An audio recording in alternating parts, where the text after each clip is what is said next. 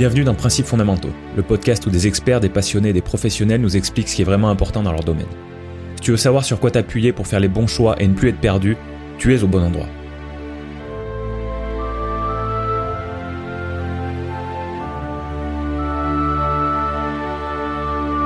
Bonjour chers auditeurs et bienvenue dans l'épisode dix-neuf de Principes Fondamentaux. Cet épisode se centre autour de termes, souvent anglais, que tu entends probablement régulièrement mais sans trop savoir à quoi ils correspondent. La plupart de ces termes contiennent le mot data. Data science, évidemment, mais aussi data engineer, big data, data mining, data analyst. Et les autres termes dont on parle avec mon invité font plutôt référence dans notre imaginaire à la science-fiction, tels que machine learning et intelligence artificielle. Tous ces termes à la mode font de près ou de loin référence à ce qu'on appelle en français l'analyse de données. C'est de ces métiers autour de l'analyse de données dont on va parler en grande partie dans cet épisode. Au-delà de cette histoire de data, nous abordons également des sujets comme la vie dans différents pays, la physique théorique, les croissants et Python, le langage de programmation, hein, pas le serpent.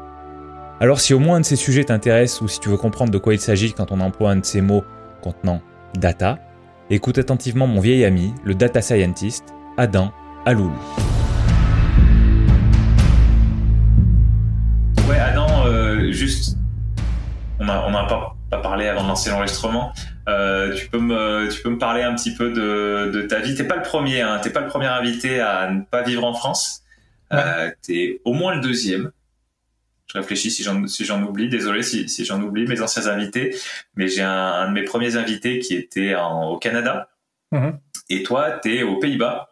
Ouais. Euh, donc à Amsterdam ou près d'Amsterdam? À Amsterdam. À Amsterdam. D'accord. Ça fait combien de temps que tu y es maintenant? Six ans déjà. Ah ouais, déjà. Déjà. Euh, presque six ans et demi. Ouais. Je suis arrivé en deux mille quinze, ouais. En fait. Et, euh, d'accord, d'accord. Ouais. Tu parles bien hollandais maintenant ? euh, pas, pas, pas mieux qu'un, qu'un, qu'un enfant de deux ans. D'accord, mais t'arrives à, voilà, t'arrives à, t'arrives à vivre dans ce pays avec, avec leur langue maintenant ? Non, non, sincèrement, j'ai pas appris. Je, j'arrive à comprendre, quand quelqu'un me parle, j'arrive à comprendre à peu près ce qu'ils disent, mais ici, tout le monde parle anglais, en fait. Vraiment tout le monde. Si, si quelqu'un te dit oh, on va essayer, je suis pas sûr, ils comprendront, ils te répondront mieux que toi, peut-être tu comprends et puis ils peuvent répondre. c'est, c'est, c'est vraiment impressionnant. Ah ouais. Tu veux dire qu'ils parlent un petit peu mieux anglais que les Français ? Je, c'est ce que je voulais dire. ils sont, ils sont, ils sont, ils sont vraiment très bons. Ouais. D'accord, c'est, c'est, c'est fort. Tu t'as, t'as parlé avec des locaux par rapport à ça. Tu sais si c'est que si, si à l'école ils font beaucoup d'anglais ou ce qui fait que qu'il y a cette différence par rapport à nous. Il y a il y a l'école et je sais pas pourquoi. Enfin déjà c'est un, c'est un petit pays euh, qui qui est très commer- très commerçant. Donc euh, et comme ils n'ont ils ont eu quelques colonies auparavant, mais euh, ils n'ont ils n'ont rien. Niveau colonie aujourd'hui, et du coup pour, pour, pour essayer de vraiment attirer les gens, de, attirer le, du monde chez eux et pouvoir faire du commerce, je pense que ça, ça les a vraiment obligés à parler d'autres langues, à, à être ah. un peu plus euh, euh, ouverts à l'extérieur. Ouais. Et mais, mais tu le vois dans plein de choses, euh, leur, euh, à la télé par exemple, les, les films américains ne sont pas euh, sur euh, comment on dit déjà. Euh, Oui, ils ne sont, sont pas traduits sont en, pas doublés, en néerlandais, ouais, ils ne sont ouais. pas doublés, voilà. Tu, tu ouais. peux avoir les sous-titres, mais tu, tu n'auras pas la, la doublure. Ah ouais, mm. ah, c'est intéressant ça. Ouais. C'est intéressant. Du coup, euh, euh, et, et quand, quand ils t'entendent parler en, en néerlandais, si, si jamais tu voulais essayer, ils entendront très rapidement que tu ne sais pas parler néerlandais et, et ils te répondront en anglais. D'accord, d'accord. Bon, et... Et, euh, et après, t'as, t'as la proximité avec l'Allemagne aussi. Il y, y a beaucoup, il y a beaucoup de gens qui parlent allemand ou pas forcément. Euh, j'ai pas l'impression, j'ai pas cette impression-là, non. J'ai l'impression non. qu'ils sont plus portés sur le, l'anglais que sur l'allemand, même si les, les deux langues sont, sont très proches. Donc, ouais. J'aime bien dire que le néerlandais c'est un peu un mélange de, d'anglais et d'allemand. Ah et oui. Peut-être un, peut-être un peu leur, leur propre sauce, mais il y a ma copine par exemple qui, qui parle allemand et anglais. Elle a beaucoup plus de facilité en fait de parler néerlandais. C'est pas ton premier pays du coup, le, le, les Pays-Bas. T'as, t'es un voyageur hein, maintenant, on peut le dire, non? euh, Ouais, ouais. Moi j'ai, j'ai trois pays, ça, ça va. C'est pas, c'est pas tant que ça. J'en connais ah, qui ont fait plus d'autres. C'est plus que beaucoup de gens déjà, mais alors vas-y, raconte-nous. Non, non, c'est... En fait, c'est, c'est quand, quand on fait une thèse, on, on se dit toujours que il faut faire un postdoc, on nous dit toujours qu'il faut faire un postdoc, il faut aller à l'étranger, il faut faire... Euh, c'est plein, plein de petits contrats différents dans différents pays et puis revenir. Mais moi, ce qui, ça, ça m'intéressait beaucoup, en fait. C'est euh, connaître d'autres personnes, d'autres façons de voir, d'autres façons de penser, de, d'organiser la vie, même, parce que les Néerlandais sont vraiment très différents par, par rapport aux Français ou aux Algériens. Euh, ouais, du coup, euh, c'est ça que, que j'aime beaucoup et c'est, c'est un peu ça aussi que j'essaie de, de, de trouver en, en changeant de pays, même si ouais, j'ai pas fait ouais. encore euh, trop. Ouais, mais bon, déjà, déjà trois pays, je suppose, euh, assez différents les uns des autres. Donc, euh, l'Algérie, ton, ouais. ton, ton pays de, de naissance, ouais. et où tu as grandi, tu es resté jusqu'à quel âge ? euh, dix-sept ans. dix-sept ans, ok. Ouais. Après la France, après, de après dix-sept France, à... Euh, vingt-cinq. Ok. vingt-cinq ans, je crois. Ouais, je, je crois que j'avais okay. ou, vingt, ou vingt-sept, coup, je, je sais plus. Euh, vingt-sept ans. Ta première décennie de vie d'adulte, quoi.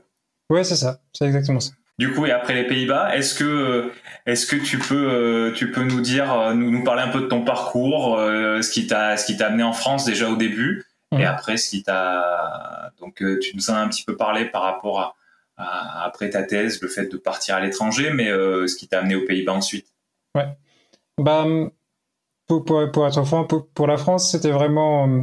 Euh, j'ai, j'ai grandi de manière assez différente par rapport à la plupart des Algériens en Algérie. Euh, mes, mes parents nous ont donné une, une certaine ouverture d'esprit, euh, qu'elle soit euh, culturelle, euh, linguistique, mais aussi euh, au niveau religieux. Et euh, vu comment l'Algérie se, dé, se développait et se développe encore, euh, niveau politique, social, économique, tout ça, ça vraiment... Euh, si tu voulais aller au-delà, euh, essayer de, d'élargir tes horizons, il euh, fallait sortir de, du pays. Et, euh, la France, c'était un peu le, euh, le choix de facilité, en quelque sorte. On a, il y a une certaine euh, euh, proximité culturelle. Et euh, on a, il y a beaucoup de, d'échanges entre France et Algérie. Et du coup, on parle aussi français là-bas. Euh, et du coup, c'était un peu le, le truc naturel euh, de venir en France et euh, pour moi de faire ma, mon, mon université en France. C'était un peu oui. aussi le, euh, le, l'élément déclencheur, si tu veux. On se disait, bah, l'université, je serai adulte, en quelque sorte. Donc, euh, euh, j'aurais moins de mal. Et puis, bon, euh, mes parents sont venus avec moi, mais il y avait ma sœur qui était encore au, qui faisait le brevet. Donc, qui était, oui. ouais, qui, qui avait passé son brevet, du coup, qui passait au lycée.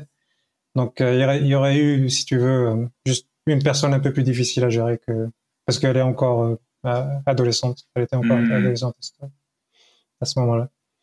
Mais oui, du coup, on est, on est venu en France. Euh, même là, on n'a pas, on n'est pas resté au même endroit puisqu'on a passé une année à Paris, euh, cinq ans à Montpellier, non, quatre ans à Montpellier, où on s'est connus, toi et moi. Oui. Et puis, cinq ans à, à, à Strasbourg, où j'ai fait, euh, j'ai fait ma thèse et un peu de, de postdoc. D'accord. Et, euh, D'accord.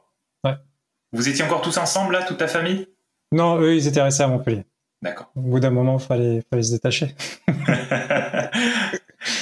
Non, puis, puis pour, pour la thèse, euh, euh, t'avais pas le choix, en fait. Il fallait, fallait prendre là où euh, tu, tu avais quelque chose. Et donc, euh, pour moi, c'est Strasbourg. Euh, j'allais pas ramener tout, tout, tout le monde avec moi. et et j'ai, l'idée de vivre tout seul et de, de faire mes, mes propres... Euh, Euh, les expériences, c'était aussi intéressant. Ouais, je comprends. Ah, je comprends. Et hum, tes parents, quand vous êtes partis, du coup, quand tu avais dix-sept ans, tes parents euh, avaient déjà vécu à l'étranger ? Non. D'accord. Euh, enfin, mon père, mon père, il avait fait quelques études euh, en France. D'accord. Euh, il était, bon, il, il était déjà adulte. C'était euh, des études. Euh, bah, à l'époque, c'était. Je ne me rappelle plus le nom, D E S S ou quelque chose comme ça. Ouais, ouais, ouais. C'est, c'est une sorte de master, quoi. En fait, c'était, c'est un équivalent de doctorat qu'il, qu'il a fait. Ah, d'accord, d'accord. Et, euh, mais c'est tout. C'est, c'est, c'est la seule expérience à l'étranger, si tu veux. Oui, mais c'est déjà pas mal. C'est déjà pas ouais. mal. Mais du coup, ça a quand même fait une, une, un vrai changement pour toute ta famille, quoi. Grave, ouais. ouais. Tu te rappelles de, de, de, de cette transition, de, de, de ce que tu as ressenti de, dans, ces premiers, dans ces premières semaines? Parce que moi, quand je suis parti de Clermont-Ferrand pour aller à Montpellier, ça a, des, ça a été un changement assez, assez important dans ma vie. Mmh. Euh, et toi, tu as carrément changé de pays. Mmh. Donc, euh, j'imagine que ça l'a été encore plus. Tu, tu te rappelles de ce que tu as ressenti à ce moment-là? euh, bah, dans, dans ma tête, c'était vraiment euh, je, rationnel, si tu veux. Du coup, je... J'étais vraiment content qu'on arrive en France, qu'on puisse arriver en France, parce que dans ma tête, ça, c'était un peu le, une ouverture. Le, voilà, c'est beaucoup plus de choses qui s'ouvrent euh, pour toi, pour pouvoir faire plein, autant de choses que tu veux sans, sans aucune restriction. Ah. Euh, donc euh, ça, ça, ça, pour moi, c'était vraiment bien le, le fait que, euh, euh, comme je t'avais dit, on, on est arrivé à Paris, on, a, on habitait euh, dans le quatre-vingt-quatorze, et juste à la Euh, à la frontière avec Paris, avec quatre-vingt-quatorze, et il fallait que je prenne le métro pour aller dans le quatre-vingt-douze, vraiment diamétralement opposé. D'accord. Euh, euh, je, je, je, je, Gennevilliers, je me souviens bien, pour faire le sport et puis, et puis revenir. D'accord. Et les gens étaient genre, mais t'es, t'es fou de faire enfin, une heure de métro pour juste faire du sport, mais, mais pour moi, c'était, moi, je peux voyager tout seul. Ouais, je vois ce que tu veux dire. Et j'aimais ce sport beaucoup, et du coup, mais c'est, mais c'est juste, le, voilà, t'as plein de choses qui s'ouvrent devant toi. C'est un peu, ça fait un peu peur évidemment, parce que tu, tu ne connais vraiment personne ou pratiquement personne. Euh, ouais. Du coup, ça, c'est, t'as, t'as ce genre de choses, puis t'arrives pas vraiment à, à, tout le monde est ouvert à, à l'université, tout le monde peut, peut discuter avec tout le monde, mais ça, c'est pas forcément quelque chose de, d'Algérie que j'ai ramené avec moi. Du coup, il y avait un certain temps de, à, d'adaptation, on va dire. Alors, tu, tu peux développer là-dessus quand tu disais tout, tout le monde est tout le monde est ouvert. Euh, bah le, je sais pas, par exemple, euh, les relations hommes-femmes en France sont beaucoup plus détendues. C'est pas ah oui, parce que okay. tu parles avec une femme que tu es en train de la draguer ou que son euh, son père va, se, va va surgir des bois pour euh, pour te dire ce que tu es en train de faire. en, d'accord, en, Algérie, d'accord. En Algérie, tu ferais beaucoup plus attention à ce genre de choses, alors qu'en France, bah, tu juste tu parles avec tu veux, tu... Euh, ouais. Et c'est, ouais, c'est un je... peu ce genre de, d'adaptation qu'il a fallu un peu euh, digérer. Ouais, je comprends, je comprends. Et, et, et même dans un, dans un milieu comme à l'université, c'est, c'est le, enfin, en Algérie, je sais pas si du coup tu as beaucoup fréquenté ce genre d'endroit en Algérie, mais euh, il y a, il y a quand même ce genre de, de crainte. Euh... Il y a, il y a un peu de crainte. Je n'ai pas vraiment euh, été à l'université là-bas, mais j'ai, j'ai des amis, mais je sais que il y a toujours cette crainte que, qu'il y ait euh, un frère, un cousin, un oncle. Que, ouais. que, parce que c'est, c'est, une, c'est une société assez patriarcale par rapport à ça. Donc, il faut, faut, faut quand même toujours faire attention. Mais euh, l'université peut quand même euh, te donner une certaine euh, euh, protection, même en Algérie. Ouais. Mais comme j'y, j'y suis pas allé, j'ai ouais. pas cette, j'ai pas cette euh, expérience-là. D'accord. D'accord. Du coup, tu as dit un an à Paris, euh, tu as fait une première année à l'université à Paris ou... Ouais, ouais. Là, là. D'accord. Ok, ok. Et, après, euh, et c'est après que vous êtes venu à Montpellier alors. Mmh. Ouais, c'est ça. Bon. Là, là, j'ai c'est... fait la, la L deux et autre chose. Et la suite. Et la suite. Ça a fait du bien de, de retourner un peu dans le sud, parce que j'imagine quand on a vécu en Algérie pendant dix-sept ans, mmh. la vie à Paris, on, on peut trouver ça un peu, un peu gris, ouais. Bah en fait, j'étais vraiment triste de quitter Paris parce que c'était si grand, parce qu'il y avait tellement de choses. Euh, y aller à Montpellier, qui était la place de la Comédie, et c'est tout. C'était, dans ma tête, c'était un peu ça. euh, mais j'avoue que j'étais encore beaucoup plus triste de quitter Montpellier. Quand ouais. Après, après avoir eu tout, tout mon cercle d'amis, on sortait, on faisait, faisait plein, plein de bêtises. Euh, c'était quand même beaucoup. Euh, j'ai, j'ai eu beaucoup, une plus grande vie sociale en fait à Montpellier et ouais. euh, je, je me suis beaucoup plus attaché. Ouais. Non mais je comprends, t'as rencontré des gens exceptionnels à Montpellier donc, euh, exactement. Donc ça, ça, ça on le garde en tête.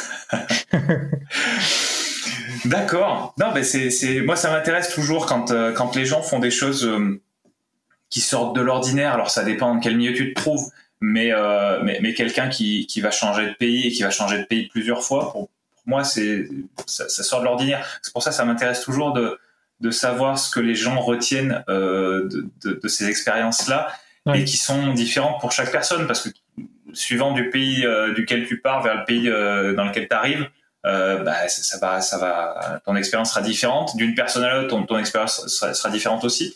Mm-hmm. Donc, euh, ok, merci pour ce, non, pour ce, pour ce témoignage, pour ce témoignage. Et euh, est-ce que tu peux nous parler un petit peu de, bah, de, de ton parcours, parce qu'on va, on va arriver petit à petit vers le sujet central euh, du jour, de ton parcours euh, universitaire et, et euh, ouais, c'est ça, c'est ça, et nous décrire un petit peu ce qui t'a amené vers, vers le sujet de la data science euh, aujourd'hui. Euh, c'est, un, c'est un parcours plein de choix par défaut, en fait. D'accord. Euh, biz- bizarrement. Euh, j'ai, j'ai fait la physique parce que j'adorais la physique. Euh, ouais. ouais. J'ai étudié la physique, du coup. Euh, j'adorais la physique. Je, je voulais vraiment comprendre comment le monde fonctionnait autour de nous, comment, comment ce qui a été créé, ce genre de choses. Et euh, donc, j'ai fait ma, ma L un, L deux, L trois, puis le master. Euh, et c'était, c'était vraiment... Bah, je sais pas trop quoi d'autre j'aime, donc je vais juste continuer là, là-dedans. C'est, c'est pour oui. ça que c'est par rapport à ça que je voulais dire les, les choix par défaut. Ouais. Et euh, je, suis, je suis arrivé en, en, en Master un et je crois qu'on a fait quelque chose qui s'appelait euh, la physique des particules, je crois, ou quelque chose comme ça. Euh, D'accord. Et, et, c'est, et c'est là, en fait, que j'ai trouvé ce que j'aime beaucoup dans la physique, qui est la physique des particules élémentaires, donc euh, les plus petits constituants de la matière. Comment est-ce qu'ils interagissent entre eux? Quelle est la, la zoologie de ces particules? Comment, quel est leur rôle dans la, euh, dans la création de cet univers? Et c'est comme ça, en fait, que, bah, de toute façon, à la sortie du Master un, tu n'es pas embauchable, donc tu fais un Master deux, mais tu fais un Master deux recherche, donc il faut que tu fasses de la recherche après. Et c'est comme ça que j'ai fait de la recherche euh, à, à Strasbourg. Ouais. Et euh, j'avais choisi... par exprès de faire un, un, une sorte de thèse théorique en me disant que je vais pas devoir coder. Je vais pas faire de code parce que je sais pas coder. C'était Mince. évidemment... La boulette. La boulette, ouais. Parce que j'ai, j'ai fait que ça pratiquement. Ben oui. Et, ouais. euh, c'est, en fait, c'est là que tu te rends compte que la, la, la programmation est vraiment un, un bon outil pour, pour t'aider à faire des choses. Et tu commences aussi à l'apprécier parce que ça devient plus facile, tu apprends des oui. choses, tu, tu commences à comprendre un peu comment ça marche. Et j'ai beaucoup adoré. Ouais. Et, euh, et donc, la, la thèse que j'ai faite, c'était de la programmation et de l'analyse de données. L'analyse de données okay. qui venait, euh, soit qui venait pas, venait pas forcément du, du L H C, le euh, Large Hadron Collider, donc le, là où on, le grand le cercle où on fait des, des, des particules. Euh, On les fait se collisionner. Euh, mais on essayait en gros de prendre un, un modèle de, de physique théorique où on ex- qui essaie d'expliquer certaines choses dans la, la façon dont les particules se, euh, interagissent entre elles. Okay. Et on essaie de l'appliquer à, euh, au processus qui se passe au, à, à l'H C. Et en faisant ça, en fait, on peut dire aux, aux expérimentateurs, voilà, euh, si vous regardez dans... tel processus et que vous mesurez telle, euh, telle quantité et vous trouvez telle valeur, alors c'est peut-être le modèle que je suis en train d'étudier qui, qui, qui peut l'expliquer. Okay. Schématiquement, c'est un peu ça. Donc, ouais. mon, mon boulot, c'était ça, de, de prendre le modèle, de, d'essayer de, de voir quelle est, quelles sont ses applications dans la, au L H C et ensuite, on espère que les, les gens qui font de l'expérimentation vont vont prendre ce modèle et essayer de, de le vérifier, de comparer à ce qu'ils, ce qu'ils voient. Mmh. Euh, donc, c'est, c'est beaucoup de, d'analyse de données et beaucoup de, euh, de simulations qu'il fallait, fallait faire. Ouais. Donc, euh, les, les simulations, c'était pour... Euh, donc, tu partais, tu partais d'un modèle, tu partais d'un, d'idées euh, théoriques. Ouais. Euh, et, et après, tu, tu, tu rentrais les paramètres de ce modèle dans un, dans un programme. Mmh. Tu faisais tourner ce programme et il te, il te sortait quoi ce programme? euh, bah On va dire, tu as, si, au, au L H C, l'idée c'est de prendre deux protons et de les faire euh, se, se collisionner.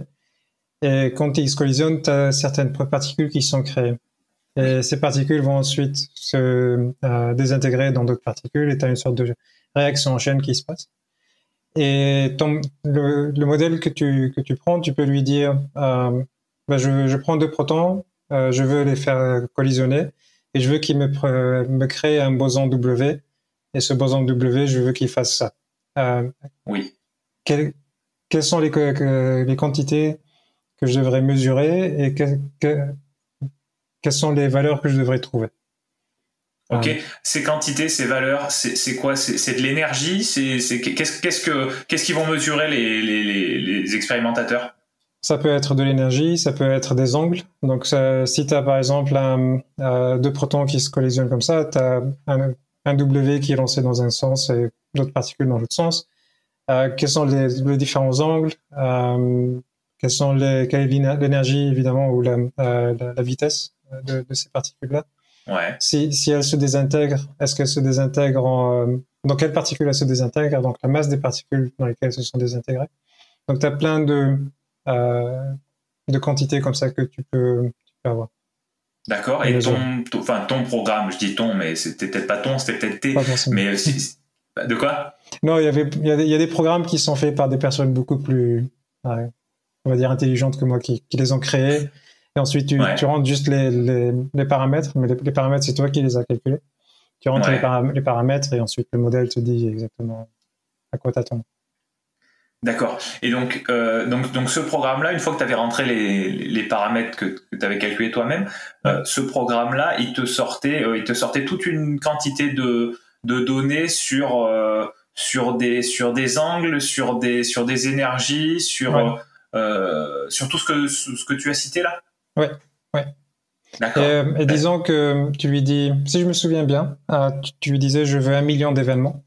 Donc, il va prendre, il va faire un million de, Euh, euh, collision proton-proton. Oui. Et, et du coup, tu as tout, tout, tout un fichier plein de, avec un million de, de lignes, et chaque ligne, elle a toutes les quantités que tu veux mesurer. Ouais. Et, et ensuite, tu peux faire de l'analyse de données pour dire, bon, dans le modèle standard, qui est le modèle qui est aujourd'hui accepté pour euh, expliquer la physique, on sait qu'il est euh, limité, mais c'est, c'est ce modèle qu'on on sait qu'il fonctionne relativement bien.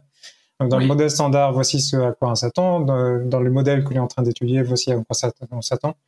Et en général, tu arrives à trouver une, une quantité qui peut différencier les deux. Donc, disons, si tu as deux, deux courbes, de, euh, tu as une courbe ici, une courbe là, et puis tu peux vraiment les différencier. Ouais. Et, et quelque chose qu'on pourra, expérimentalement, on pourra se rendre compte si on est vers la courbe de droite ou vers la courbe de gauche. En gros, c'est ça. Voilà, ouais. ouais. Mmh, d'accord. Bon, en tout cas, on espère, parce que les théoriciens vivent dans la théorie. Donc, là, on espère qu'on pourra vérifier, mais tu as les expérimentateurs en général qui te gueulent dessus parce qu'ils te disent que tu n'as rien compris à l'expérimentation, c'est pas ça qu'on peut. Ouais, donc, en gros, ce que tu es en train de nous dire, c'est qu'entre entre un physicien, euh, théoricien, un physicien, un expérimentateur, il y a, y a quasiment autant de différences qu'entre un maçon et un charcutier, quoi. Peut-être, peut-être pas autant, mais il y a, beau, il y a beaucoup de différences. Ouais. Il y a beaucoup de différences. J'ai eu, j'ai eu la chance de travailler dans un laboratoire où il y avait une autre équipe euh, de, d'expérimentateurs. Et on était oui. vraiment proches, donc on pouvait discuter, on pouvait euh, échanger des idées. Oui. Euh, mais je pense qu'il y a pas mal de, de laboratoires où tu n'as que des théoriciens. Et dans ce cas-là, ils ne sont pas forcément au courant de ce qui se passe dans la vraie vie, on va dire. Ouais. D'accord, d'accord. Ouais, non, c'est, c'est, c'est intéressant de se rendre compte que bah, même parmi des, même parmi des, des, des spécialistes, euh, après, bah, on peut trouver des... On peut trouver... Euh, comment dire enfin, en gros, c'est, c'est, c'est impossible de tout connaître, et c'est, c'est très ouais. dur de connaître beaucoup de choses, même dans un domaine qui semble déjà un petit peu spécifique, quoi. Ouais. Et, euh, et, et ça, je pense que c'est bien de le garder en tête, parce que... Euh, Bah parce que parce que des fois on se dit euh, bah non mais lui euh, lui il doit savoir quoi. Mmh, des fois non. bah lui euh, il sait pas tout. Non le, le, le, le niveau de détail de, euh, que, que, que que tu sois en physique théorique ou que tu sois en physique expérimentale, j'imagine dans n'importe quel euh, domaine le, le niveau de détail est juste impressionnant en fait. Et tu peux prendre juste une petite une petite chose qui est le dépôt d'énergie d'une euh, d'une particule sur un, un capteur, et tu peux en faire une vie de recherche, en fait. Parce que ouais. c'est, il y a tellement de subtilités là-dedans qui vont faire que, euh, un modèle peut être gagnant par rapport à, enfin, gagnant dans le sens, ça peut être, la, on peut mieux décrire la, la, la réalité. Ouais. Euh, c'est, c'est un monde, c'est un univers en entier. Et, euh, mmh. C'est ça aussi que je trouvais très, euh, très intéressant dans la physique. Mais c'est un peu ça aussi qui a fait que, que je, je m'en suis un peu, que, je, que j'ai voulu en sortir à un certain moment. Mmh. Parce que euh, t'as, t'as des gens tellement spécialisés qu'ils n'arrivent pas forcément à se parler. Ah ouais. Et donc cette, euh, cette idée ou cet idéal où tu as euh, les physiciens, les théoriciens et les euh, expérimentateurs qui, qui travaillent ensemble pour faire quelque chose, c'est très difficile en fait en, en réalité. Et du coup, tu en as, tu en es sorti, euh, tu en es sorti juste après ta thèse de, de la physique ? Non, j'ai, je me suis accroché un peu. j'ai fait, euh, j'ai fait une, euh, j'ai fait un A T E R. J'aimais dire A T E R. Euh, Donc, euh, pour, pour, les, pour les gens qui connaissent pas, puis même moi j'ai un peu oublié depuis, euh, tu peux nous décrire ce que c'est que ce que c'est qu'un A T E R ? Ouais, c'est quelqu'un qui qui qui tombait et qu'on veut mettre à terre. non, je, je non c'est pas ça, c'est pas ça. non, c'est en général c'est un c'est un c'est un contrat de une année euh, oui. qu'on donne à des à des gens pour soit finir leur thèse, euh, soit juste parce qu'ils ont envie de faire un un peu plus de, d'enseignement et moins de recherche parce que c'est vraiment euh, assez lourd en, en enseignement. D'accord. Euh, c'est une sorte de postdoc pour, ouais. pour d'autres personnes. Je, je ne vois pas forcément le meilleur moyen vraiment de, de l'expliquer. Dans, D'accord, dans mon et cas, donc euh, on va quand même expliquer ce que c'est qu'un postdoc, s'il y a beaucoup de, beaucoup de ouais. non euh, scientifiques et de non physiciens euh, qui, qui, qui nous écoutent, j'espère en tout cas. Euh, c'est un... C'est un C'est un, c'est un C D D en fait euh, euh, dans la recherche euh, mmh. qui suit le doctorat postdoc euh, ouais.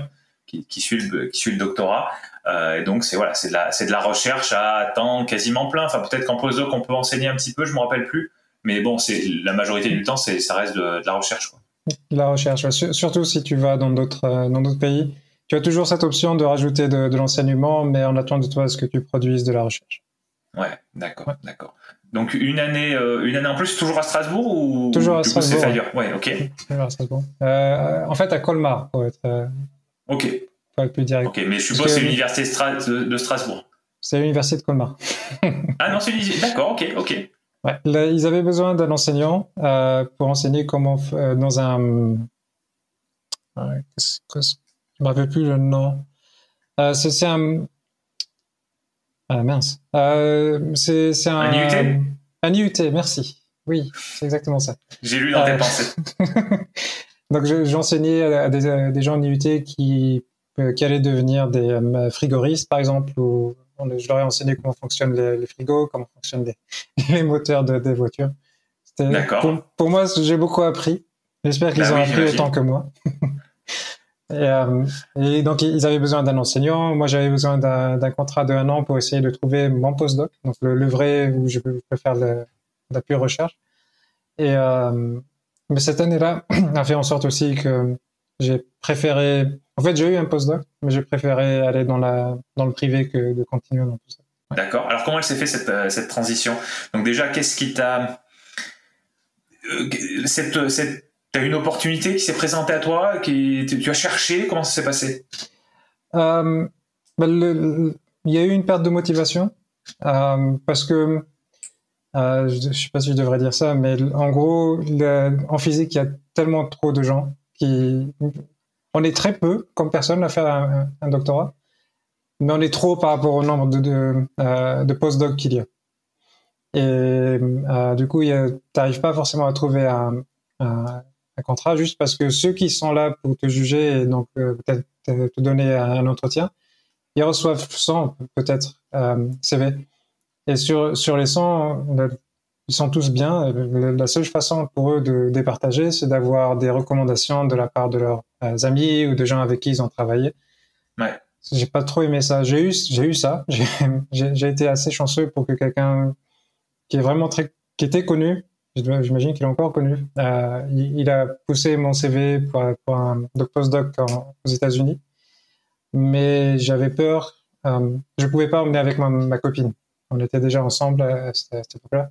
Je pouvais pas l'emmener avec moi. Il, il aurait fallu qu'on vive séparés pendant un an, ouais. euh, au moins. Euh, ça c'était un contrat de un an, et j'ai pas mm-hmm. trop aimé ça. Donc euh, ouais. j'ai, j'ai dû, j'ai dû euh, rejeter l'offre. Et après il y avait pas d'autres. Euh, possibilités, et j'ai commencé aussi à un peu perdre confiance, enfin pas, pas confiance, mais perdre la motivation.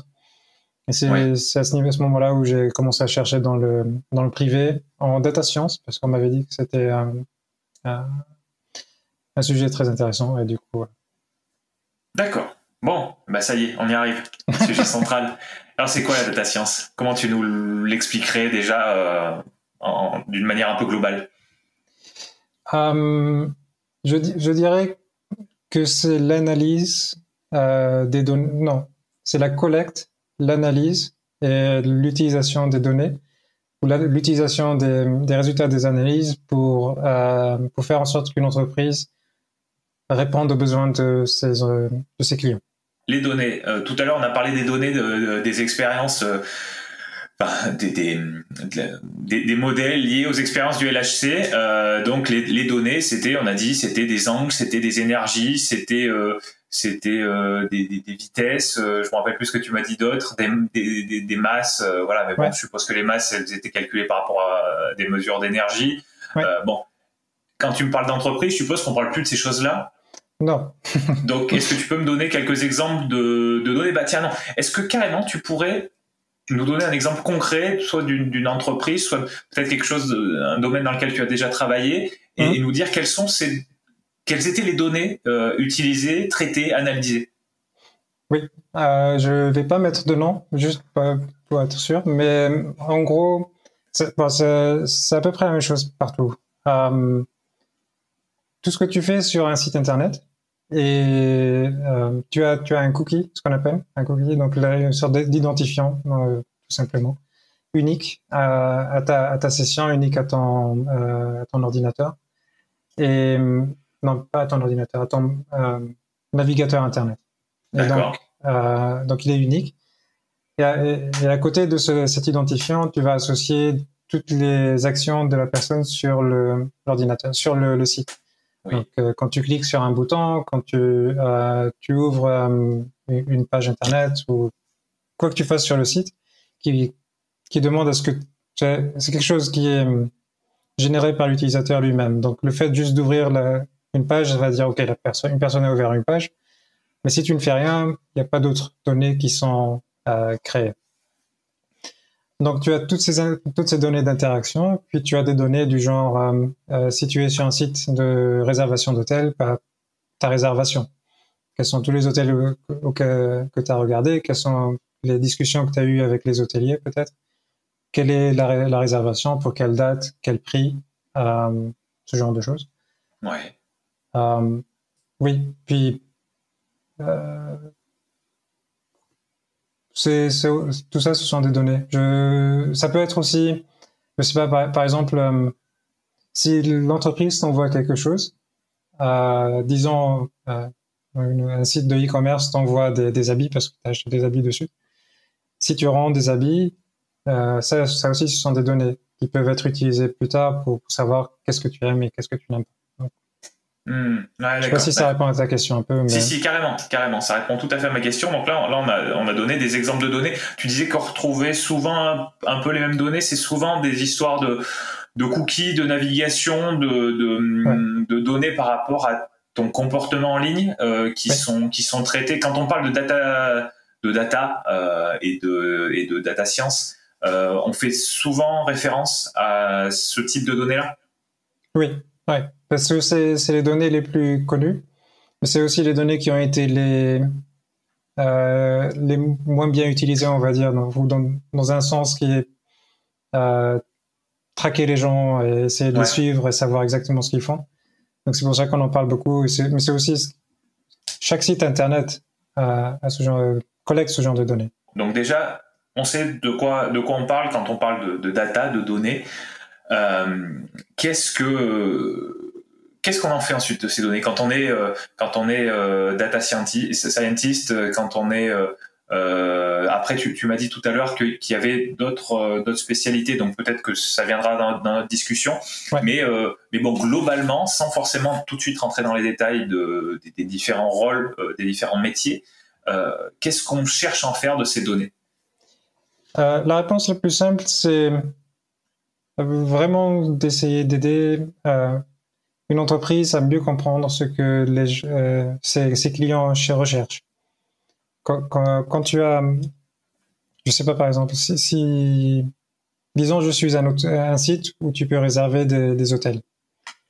Et j'ai que des hôtels à mille euros plus la nuit.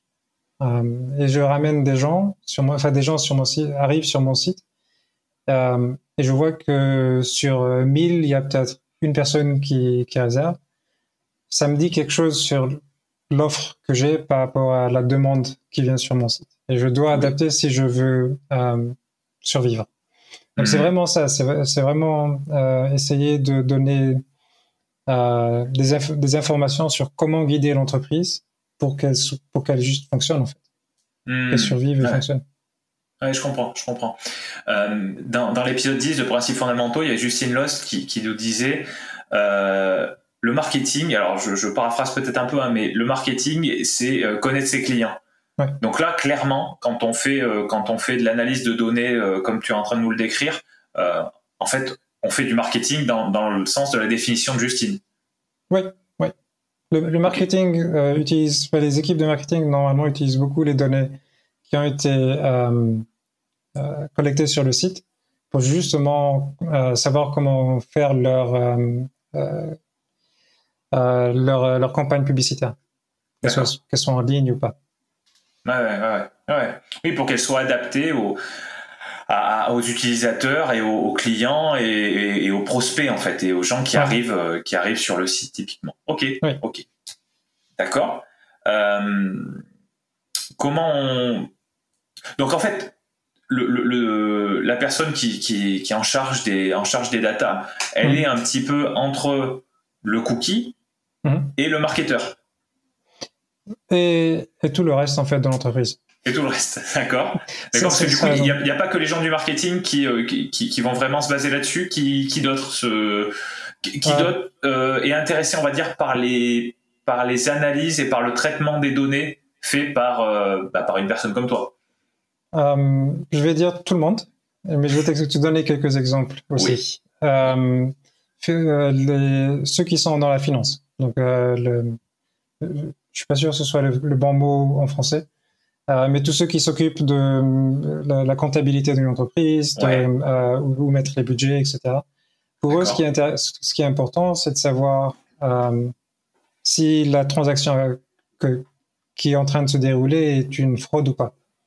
Ah. Et par, par rapport à ça, tu peux avoir des modèles, euh, de, soit des analyses euh, basées sur des analyses, soit des modèles sur, euh, basés sur le machine learning, qui peuvent justement te, te dire si c'est potentiellement une fraude ou pas.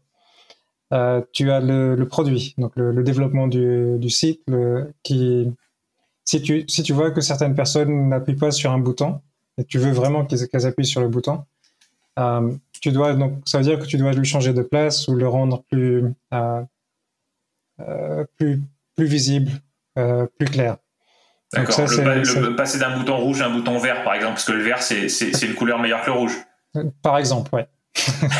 mais mais y a pas que, j'aime pas le, euh, la, l'exemple de la couleur parce que c'est un exemple trop simpliste. Ouais.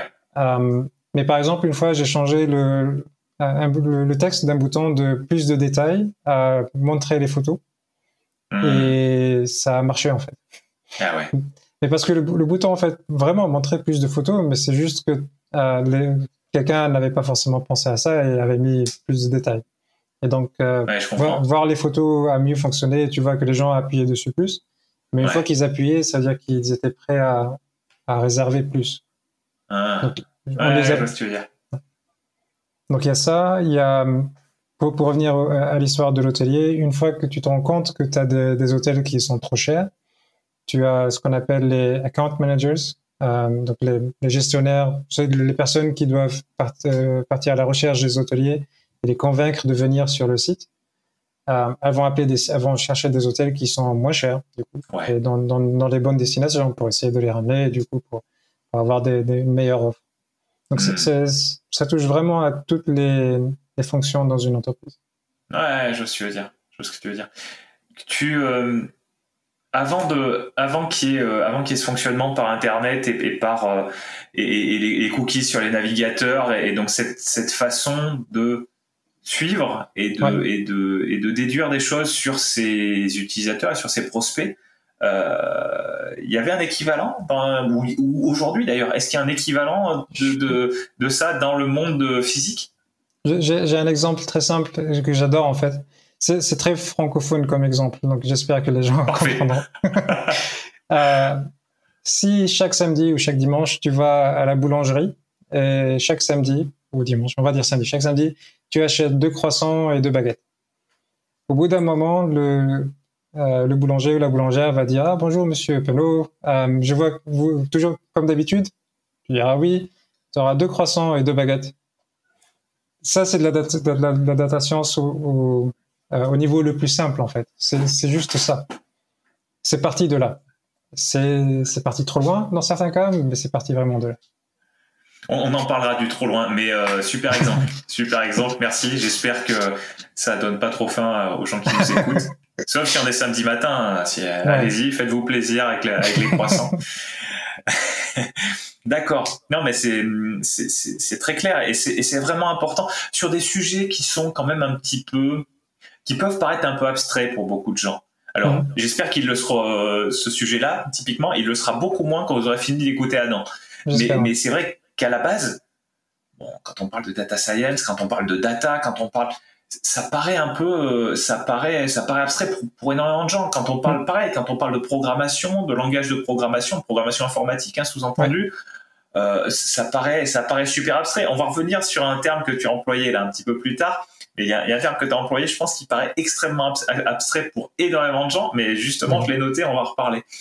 Euh, et ben c'est, c'est, c'est super important ce que tu viens de faire, c'est-à-dire donner cette, euh, cet exemple très concret de la vie réelle que mmh. tout le monde connaît et voilà et, et ça permet de ça permet de se de se resituer dans, dans quelque chose de je pense qui est beaucoup plus clair pour beaucoup de gens. Donc merci pour pour cet exemple-là.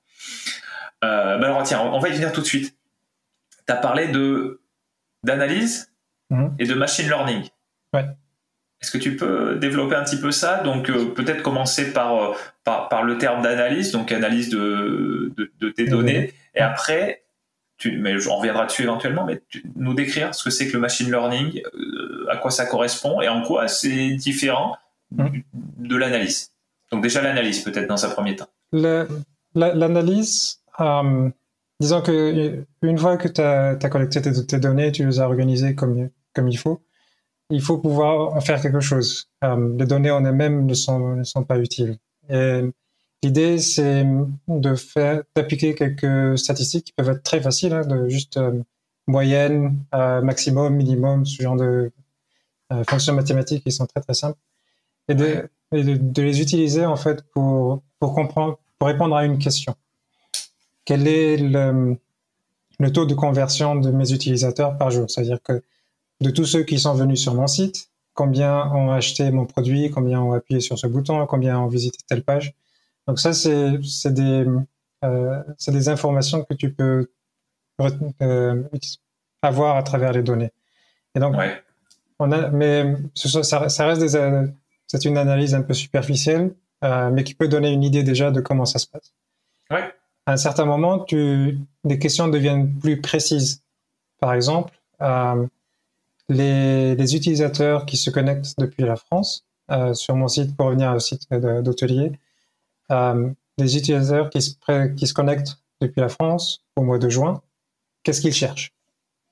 Et là, tu, euh, du coup, ça, ça rend la chose beaucoup plus euh, précise, mais du coup, la, la, l'analyse peut être beaucoup plus profonde parce que du coup, tu vas pouvoir dire qu'en juin, en général, les, peut-être les Français cherchent de partir en vacances. Et en général, ils partent euh, au sud de l'Europe et ils, ils cherchent à partir pour euh, deux, trois jours au mois de juillet. Je sais pas. Je, je fais juste un, c'est juste des chiffres que je donne pour donner un exemple. Mm-hmm. Et une fois que tu as compris ça, euh, tu peux utiliser cette information justement pour sur, pour mettre euh, euh, pour mettre plus haut dans, dans, dans la liste des recherches euh, les euh, tes hôtels qui sont ou tes destinations qui correspondent justement à ces critères de recherche quand, quand il y a un Français qui se connecte à ton, à ton site au mois de juin. Mmh.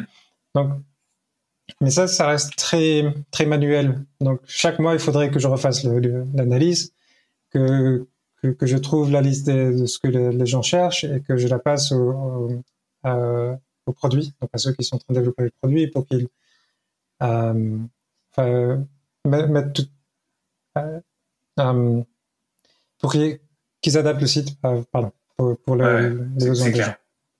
Uh-huh, euh, d'accord. Le, le machine learning, c'est justement l'étape d'après qui est cette automa- automatisation de, de ces, de, de ces euh, découvertes, si tu veux, dans, dans les données. Tu, au lieu de dire les Français en juin, qu'est-ce, qu'est-ce qu'ils cherchent, tu vas dire qu'est-ce que cherche cette personne euh, aujourd'hui. Et la façon dont, dont tu fais ça, donc tu vas, tu vas essayer de, de trouver toutes les données qui sont euh, nécessaires à répondre à cette question. Donc le, le lieu de d'où la, la personne se connecte, euh, qu'est-ce qu'ils ont fait les, les jours précédents, les mois précédents et les années précédentes, euh, le, le prix de ce qu'ils ont euh, réservé, et cetera. Donc, toutes les données que tu peux, auxquelles tu peux penser qui peuvent être uti- utiles, tu les mets dans un programme. Et, euh, il y a des algorithmes pour essayer en fait, de découvrir des, euh, ce qu'on appelle patterns, donc des... Euh, Des, des gros courants, on va dire. Voilà. Euh, ouais. il, va, il va dire tel utilisateur. Je ne sais pas quel est son nom, je ne sais pas euh, vraiment d'où il est, mais je sais qu'il y a toutes ces caractéristiques-là. En général, peut-être quatre-vingts pour cent du temps, voilà ce qu'il cherche. Donc, on va automatiser le fait que euh, quand cette personne, une personne pareille se connecte, on va faire euh, apparaître des, ce que je pense être ce qu'il, ce qu'il recherche. Mmh. Donc, c'est un peu ça le machine learning. C'est une sorte de, d'automatisation de... Euh, de l'analyse de données. Mais du coup, tout le processus, c'est-à-dire que ça, ça automatise non seulement une partie de ton travail à toi, mais aussi de la personne, euh, tu me disais, de pro, de, du, du, ouais. pro, produit qui va adapter le site. Oui, ouais. Ça, ça, ça l'automatise pas forcément dans, dans le mauvais sens du terme. Je, je, je veux vraiment faire attention à ce que j'en ai pas peur de je vais perdre mon, mon boulot demain. L'intelligence artificielle, pour moi, n'existe pas encore.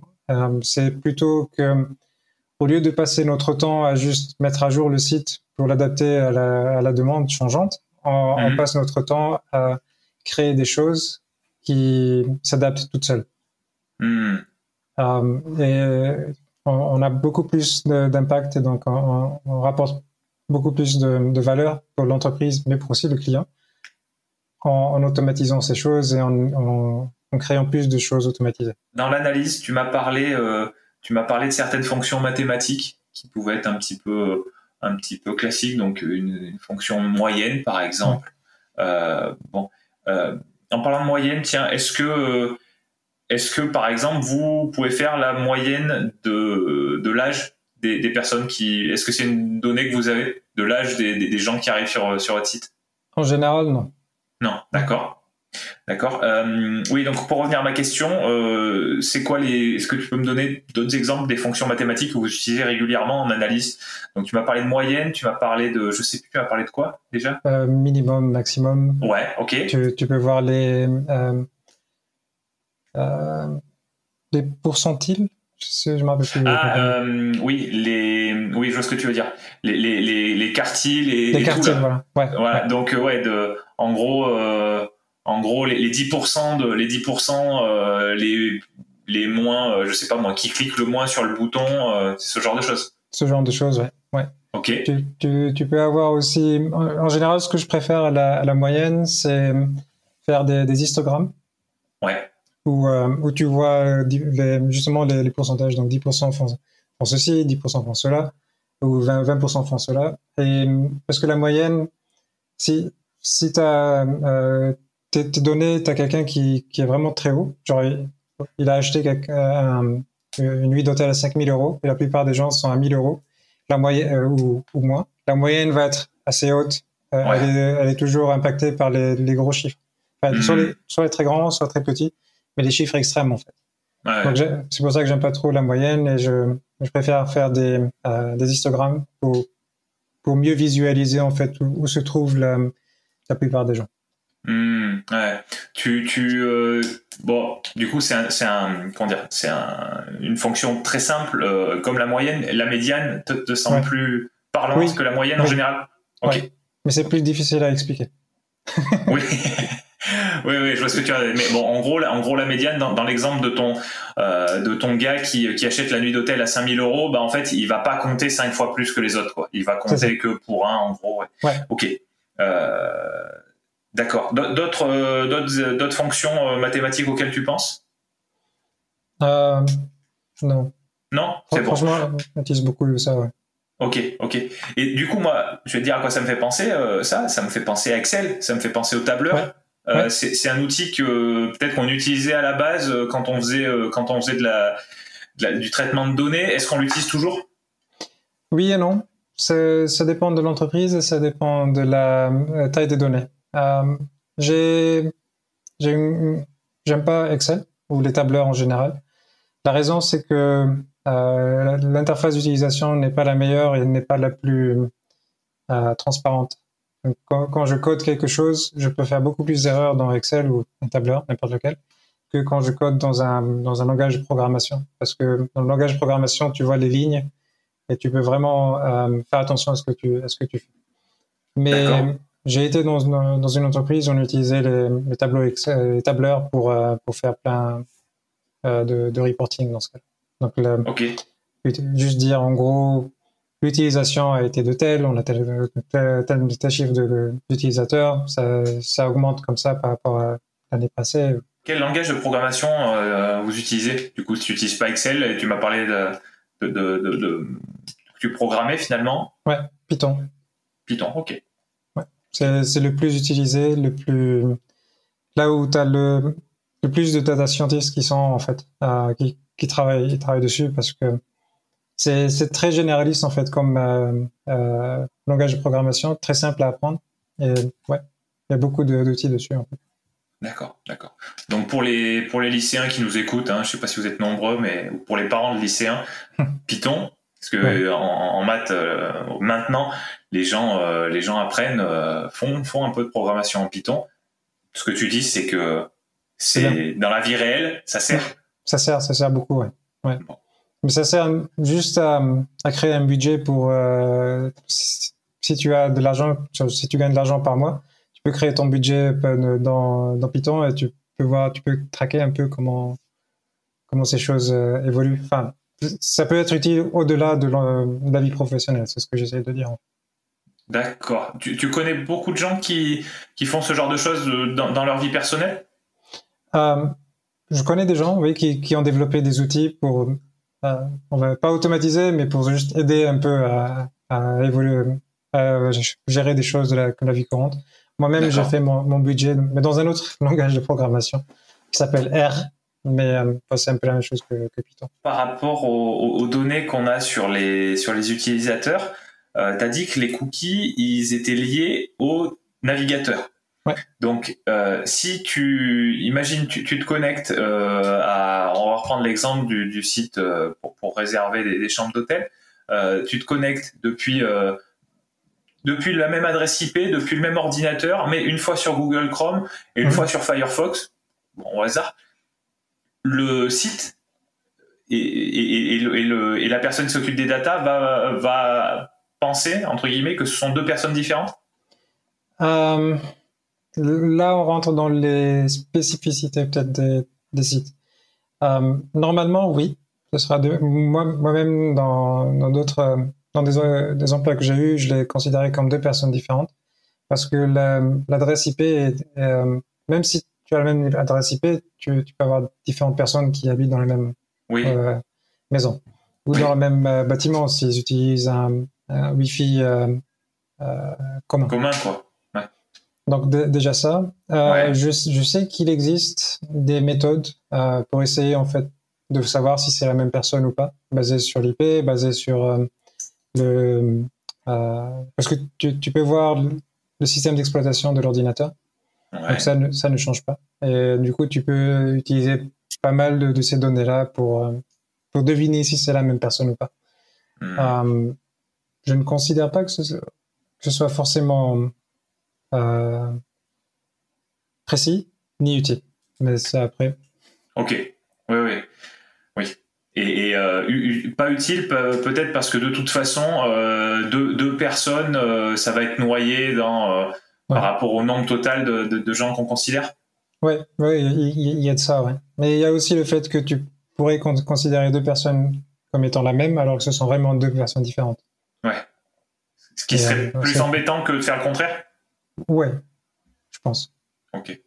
Parce que là, si, si tu utilises vraiment deux euh, navigateurs différents pour te connecter au même site, euh, peut-être que tu essayes de faire vraiment de, de garder ta, ta, ta vie privée en quelque sorte. Ouais, je vois ce que tu veux dire. Donc, ouais. Moi, je montrer aux gens qu'on, qu'on les traque, enfin être trop, trop ouvert, pas ouvert, mais le mettre trop dans la face des, des gens. Voici, je suis en train de te traquer, je sais que c'est encore toi. Euh, je trouve que c'est pas forcément ouais. une bonne, euh, bonne chose. Peut-être par rapport au, au domaine du machine learning, euh, il y a une histoire de probabilité qui, qui, qui, commence, à, qui commence à émerger, c'est-à-dire, euh, mm-hmm.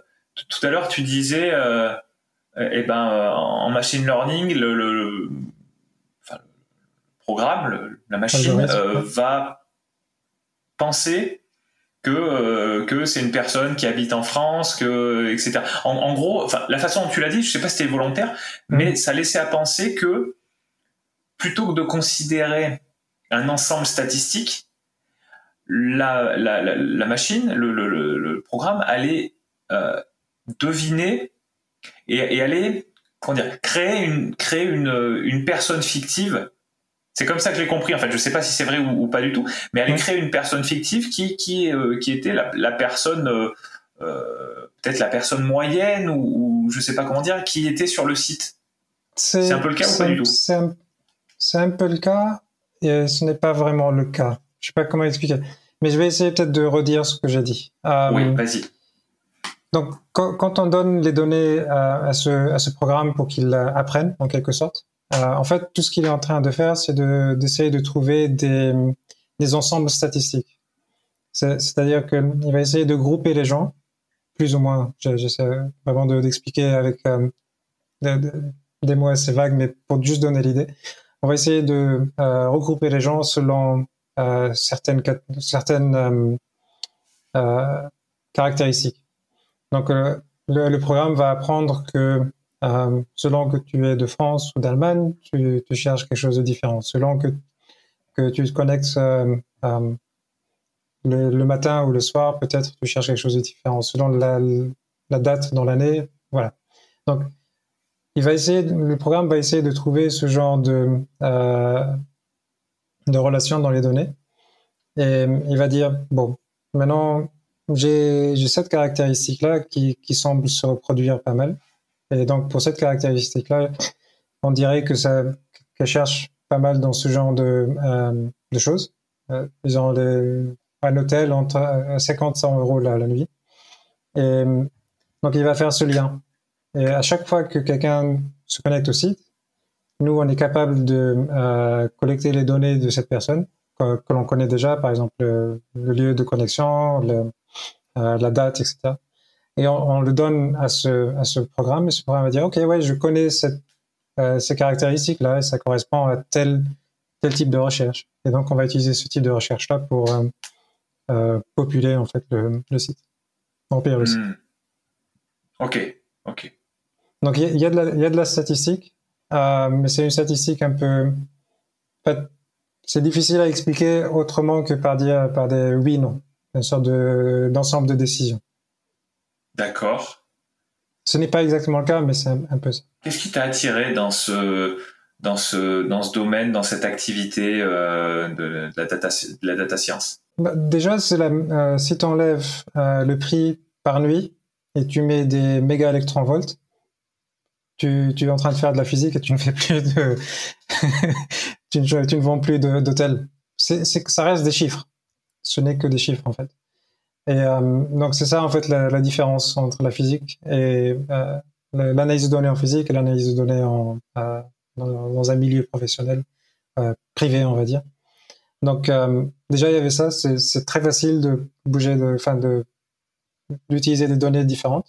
Et évidemment, il faut, faut comprendre un peu ce qui se passe derrière le, le contexte. Mais à part le contexte, les, les données restent les mêmes. Um, et puis, il y a le fait que bah, on, on, en physique, en recherche, on passe beaucoup de temps. On, on, c'est sur le temps long. On va, on va passer un an, deux ans sur le même projet, peut-être sur le même papier, pour finalement pouvoir le, le sortir et espérer que quelqu'un va le lire et espérer que ça va faire un, un impact sur le, euh, l'évolution de la physique et de la science en général. Alors que dans le milieu euh, professionnel, tu passes deux semaines, trois semaines et tu as déjà une analyse, tu as déjà un, machi- un, un modèle de machine learning que tu peux utiliser pour, euh, pour avoir un, un impact sur l'entreprise. Donc, mm. le, le retour est beaucoup plus rapide et tu, tu avances beaucoup plus vite en fait. Et c'est, c'est vraiment ça qui, qui, m'a, qui m'a attiré. Tu as dit, je développe un, un modèle de machine learning. Euh, donc, on a dit tout à l'heure que tu avais séparé le côté, euh, le côté analyse, donc le côté assez manuel, du côté plus automatique du machine learning. Euh, dans ton travail, oui. Quelle proportion de ton temps, on va dire, ou de ton énergie, tu, tu passes sur l'un par rapport à l'autre ? euh, Je dirais que tu, normalement, tu passes quatre-vingts pour cent de ton temps, quatre-vingt-dix pour cent euh, sur l'analyse des données. D'accord. Ouais. Parce que... Bon, d'abord, il y a beaucoup de euh, nettoyage des données. Euh, il y a, enfin, quand, quand tu es, ce dont on ne se rend pas compte, c'est que les sites reçoivent beaucoup de, de visites, par exemple, de bots. Ouais. C'est, euh, ces petits programmes qui sont lancés sur Internet, qui viennent sur ton site, et ils essaient juste d'aspirer toutes les données qu'il y a sur ton site. Euh, Google le fait tout le temps pour... pour pouvoir montrer les résultats de recherche, mais il y a tes concurrents, il y a des gens qui veulent juste faire ça. Bon. Il y a quatre, peut-être quatre-vingts pour cent, je pense, du trafic Internet est, dû, est généré par des bots. Wow. Ouais, quelque chose comme ça. Du coup, tu passes beaucoup de temps à essayer de les détecter et de les enlever t- de tes données. Okay. En, ensuite, tu as des gens sur lesquels tu ne comprends pas grand-chose, en fait. Euh, par, par exemple, tu n'es pas sûr qu'ils sont du, euh, de France. Où euh, ils se sont connectés et ils se sont déconnectés immédiatement du site. Donc, c'est, c'est des données que tu ne veux pas vraiment utiliser parce que tu n'as rien en fait, pour, pour faire quoi que ce soit. Ah ouais. Donc, basé sur ça, tu, tu fais beaucoup donc, de euh, nettoyage pour garder les données de ce dont, dont tu as besoin.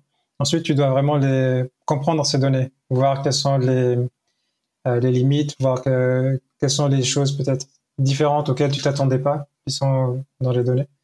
Et une fois que tu as vraiment bien compris tout ça, tu peux passer ensuite au, à la modélisation. D'accord. Ouais, mais en gros, ce que tu me dis, c'est que c'est un, c'est que c'est un processus qui va de, qui, qui passe par l'analyse et qui ouais.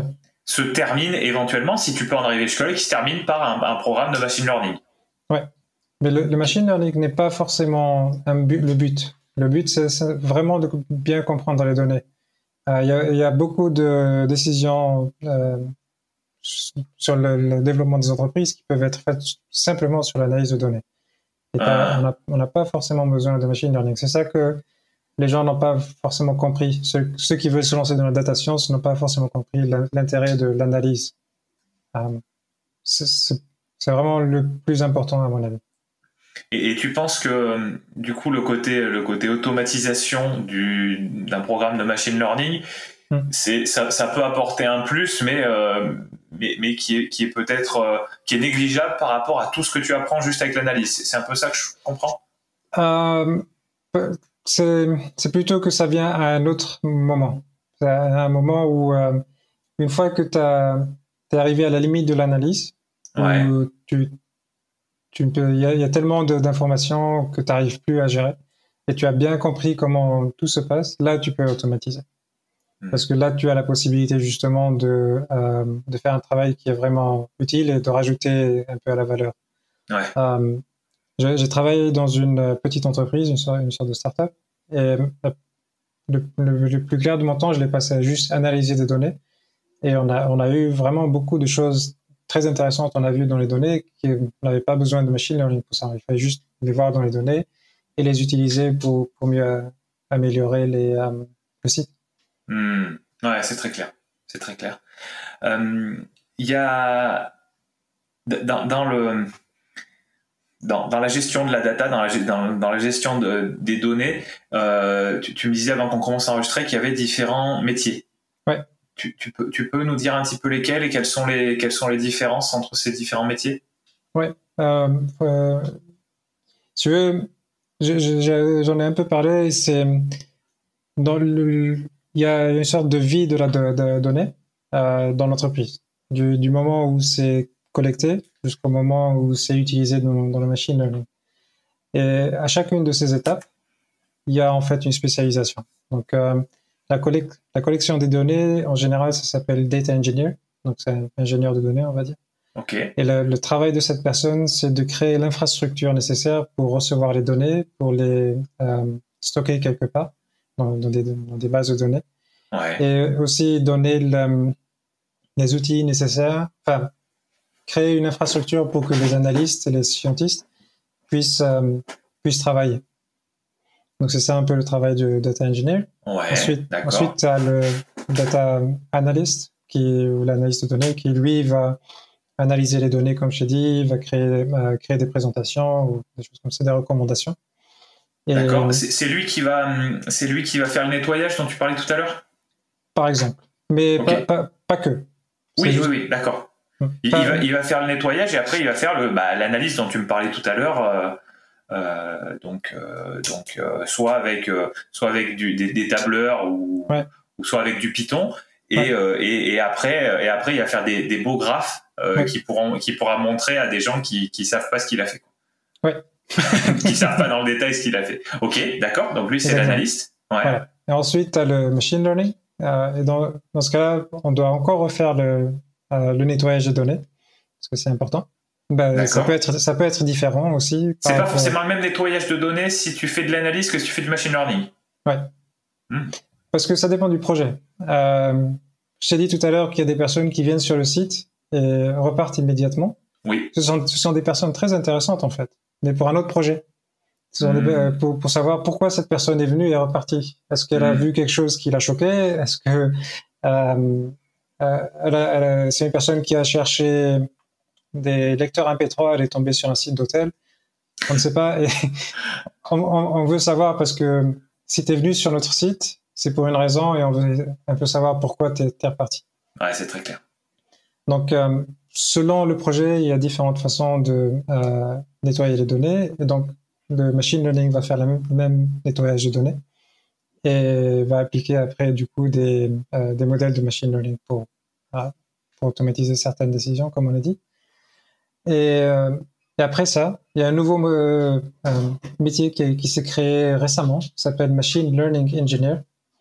Et dans, dans ce cas-là, ce que cette personne fait, c'est une fois que le data scientist a créé le, le, le modèle, euh, l'autre personne prend le modèle, le met en production, c'est ce qu'on appelle en production, donc euh, le met par exemple sur le site et met du euh, ce qu'on appelle monitoring, donc euh, mesure la performance du, du modèle au, au, au cours du temps. Si s'il y a des problèmes sur le site, par exemple, si le modèle ne fonctionne plus, donc euh, cette personne va essayer de comprendre pourquoi ça ne fonctionne plus, peut-être parler avec le data scientist pour changer certaines choses. Donc il y a, il y a toutes ces différentes euh, spécialités. Ouais, donc en résumé, si j'ai bien compris, dans l'ordre. Euh, dans l'ordre de, de, de, de, la, de l'évolution ordre, de la donnée. Voilà, c'est un ordre chronologique plus qu'un ordre hiérarchique. C'est ouais, vraiment ouais. très important pour moi. Ouais, ouais, non, c'est, ça, ça semble très clair. Donc, c'est, c'est par rapport à la, à la vie de la donnée. Donc, la vie, ouais. euh, elle est, elle, elle naît, enfin, la, la donnée, pardon, elle naît, la data, elle naît, après, elle, elle grandit, et euh, bon, après, euh, je, je sais pas si elle meurt vraiment, mais, mais enfin, elle évolue, quoi. Euh, ouais. et, et du coup, euh, du coup, le, le premier qui va intervenir, c'est le, c'est l'ingénieur euh, donné, le, le, le data engineer. Euh, ouais. Donc lui, lui, il est là pour, pour faire la, pour créer la structure, pour, pour récupérer les données et, et permettre, euh, et permettre après de, de manipuler ces données-là. Oui. Ok. Euh, ça, euh, ensuite, tu m'as dit que tu avais le, le, le data analyst ou le, ou, ou l'analyste, ou l'analyste donné, on peut dire, je suppose mmh. en français. D'accord. Donc lui, bah, c'est, c'est lui qui va faire. Euh, j'essaie de redire ce que tu dis pour voir ouais. si j'ai bien compris. C'est ouais. lui qui va faire le, l'analyse des données, qui va, qui, qui va les rentrer dans un programme et qui va, et qui va les rendre euh, qui va rendre ces données qui sont qui sont informes au début en fait euh, mmh. sous forme de, de choses compréhensibles un peu plus facilement pour euh, ouais. bah, pour un peu tout le monde quoi, euh, pour un peu tout le monde dans l'entreprise.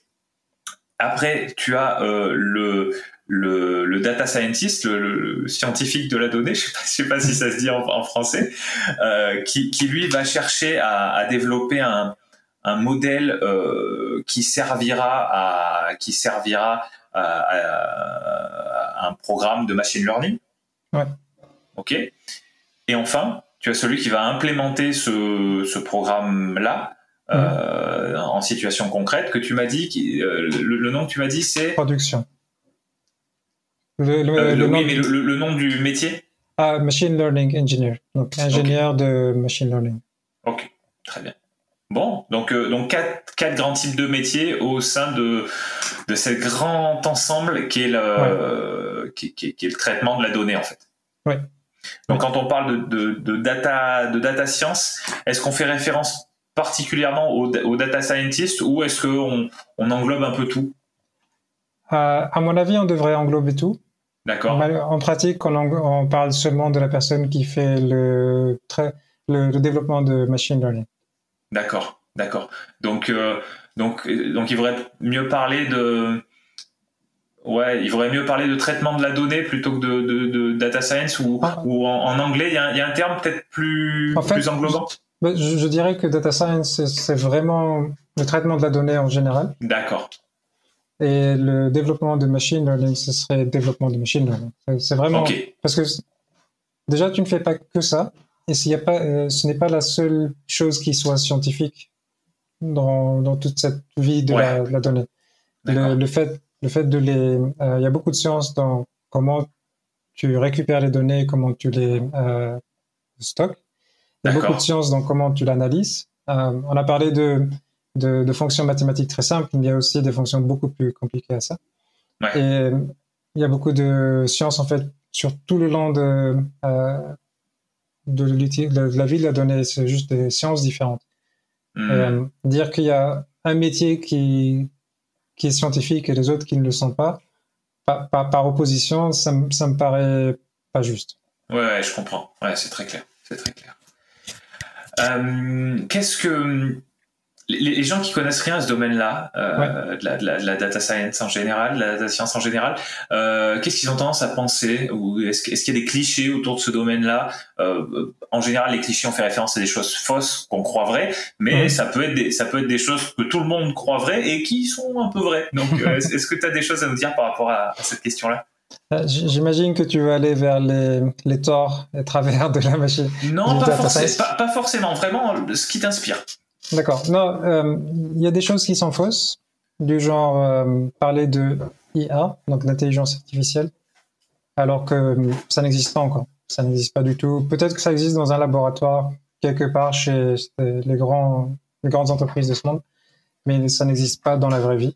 Euh, c'est pas alors, est-ce que tu peux nous définir un peu, un peu ce que c'est que l'intelligence artificielle euh, comment, tu, comment, tu, comment tu comprends ce mot et, et en fait, qu'est-ce qui te fait dire que ça n'existe pas ? Et quelle est la différence avec le machine learning ? Ouais. Alors, le, normalement, le, l'intelligence artificielle, c'est cet univers, et puis la, la data science ou le machine learning, c'est euh, la, la, la planète Terre. Et tu as une, une planète dans cet univers, donc tu as trente milliards d'autres choses que tu peux faire. Euh, c'est vraiment une petite partie. C'est ça que j'essaie de dire en fait. D'accord. Est-ce que euh, je, je, vais avoir, je vais essayer d'avoir une interprétation. Tu vas me dire si, si ça te parle.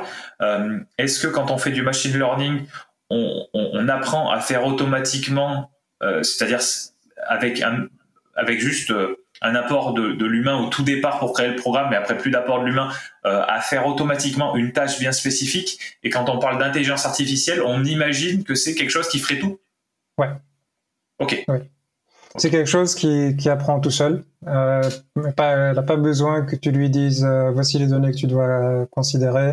Elle, elle sait quelles sont les données qu'elle doit considérer. Elle sait que, elle sait aussi euh, si si je lui apprends voici un stylo enfin, ou voici un doigt, ce sera plus simple. Ça c'est un doigt, ça c'est un doigt. Euh, et je lui montre trente milliards de photos d'un doigt.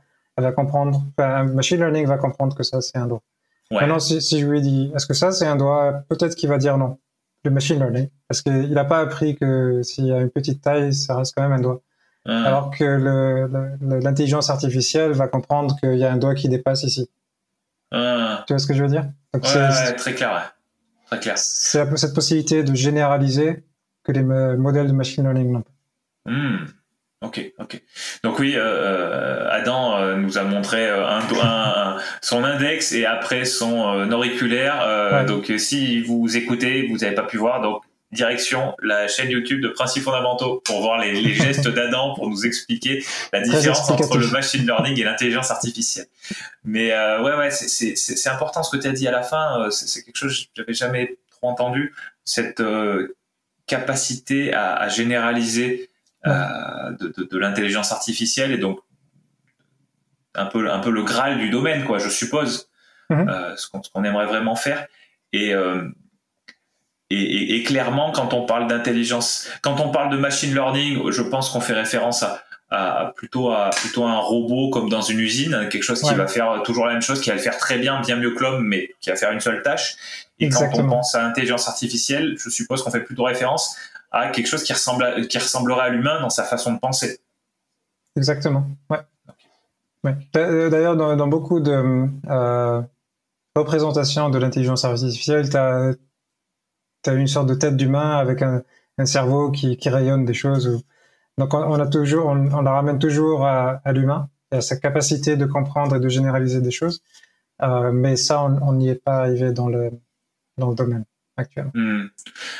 Ça me fait penser à quelque chose. Est-ce que l'être humain, c'est, ou est-ce que le cerveau humain, je devrais peut-être ouais. dire, est-ce que c'est un, est-ce que c'est le, le meilleur euh, euh, tra- euh, data scientist euh, au monde ? Oui et non. par, oui, je veux non. dire par rapport à, par rapport à la data qui, qui, qui reçoit. Donc la data, on la reçoit par nos, par nos capteurs, c'est-à-dire nos yeux, nos oreilles, euh, nos, ouais. nos notre sens du toucher, euh, notre odorat, notre goût, euh, et, et, et après, et après on, on traite. Je suppose que c'est le cerveau qui va, il va traiter cette information et, et en faire des déductions euh, simplifiées. C'est-à-dire qu'avec notre vue, oui. par exemple, on voit, on capte énormément de choses, oui. mais notre cerveau, il va, il va mettre, il, il va mettre au premier plan que, euh, je sais pas moi, que que la voiture qui, qui nous fonce dessus. Alors je, là, je suis dans un cas un peu, un peu extrême, pas, pas très, pas très cool, mais il va, il va pas faire attention qu'il y a un petit chat à droite, euh, voilà, dans, dans, dans le champ périphérique. Donc euh, c'est pour ça, que je, c'est pour ça que je me pose un petit peu cette question. Est-ce que finalement le cerveau, c'est pas, c'est pas un super data analyst, quoi ? C'est, c'est, ça l'est. Euh, le, il est, il est capable de faire beaucoup de euh, d'associations et de généralisations. Donc c'est pour ça que je, si je reviens à mon, à mon, mon exemple de, de doigt, si tu oui. vois un, un doigt qui n'est pas sur une main, alors j'espère que ça arrivera jamais, mais si, si tu vois un doigt coupé, tu sauras toujours que c'est un doigt. C'est juste ouais. que c'est un doigt qui a été coupé d'une main. Et ça, ouais. c'est quelque chose qu'on peut vraiment euh, comprendre en tant qu'humain. Oui. Mais en tant qu'humain, on ne peut, on peut pas vraiment voir tout, toutes les relations dans les données que, qu'un ordinateur voit. Donc on n'a pas cette capacité de traiter Euh, beaucoup de données très rapidement ouais. euh, que l'ordinateur a la capacité de faire. Donc c'est ça un peu la différence. Nous, on est plus lent, mais on est capable de faire beaucoup plus comparé à, la, à l'ordinateur.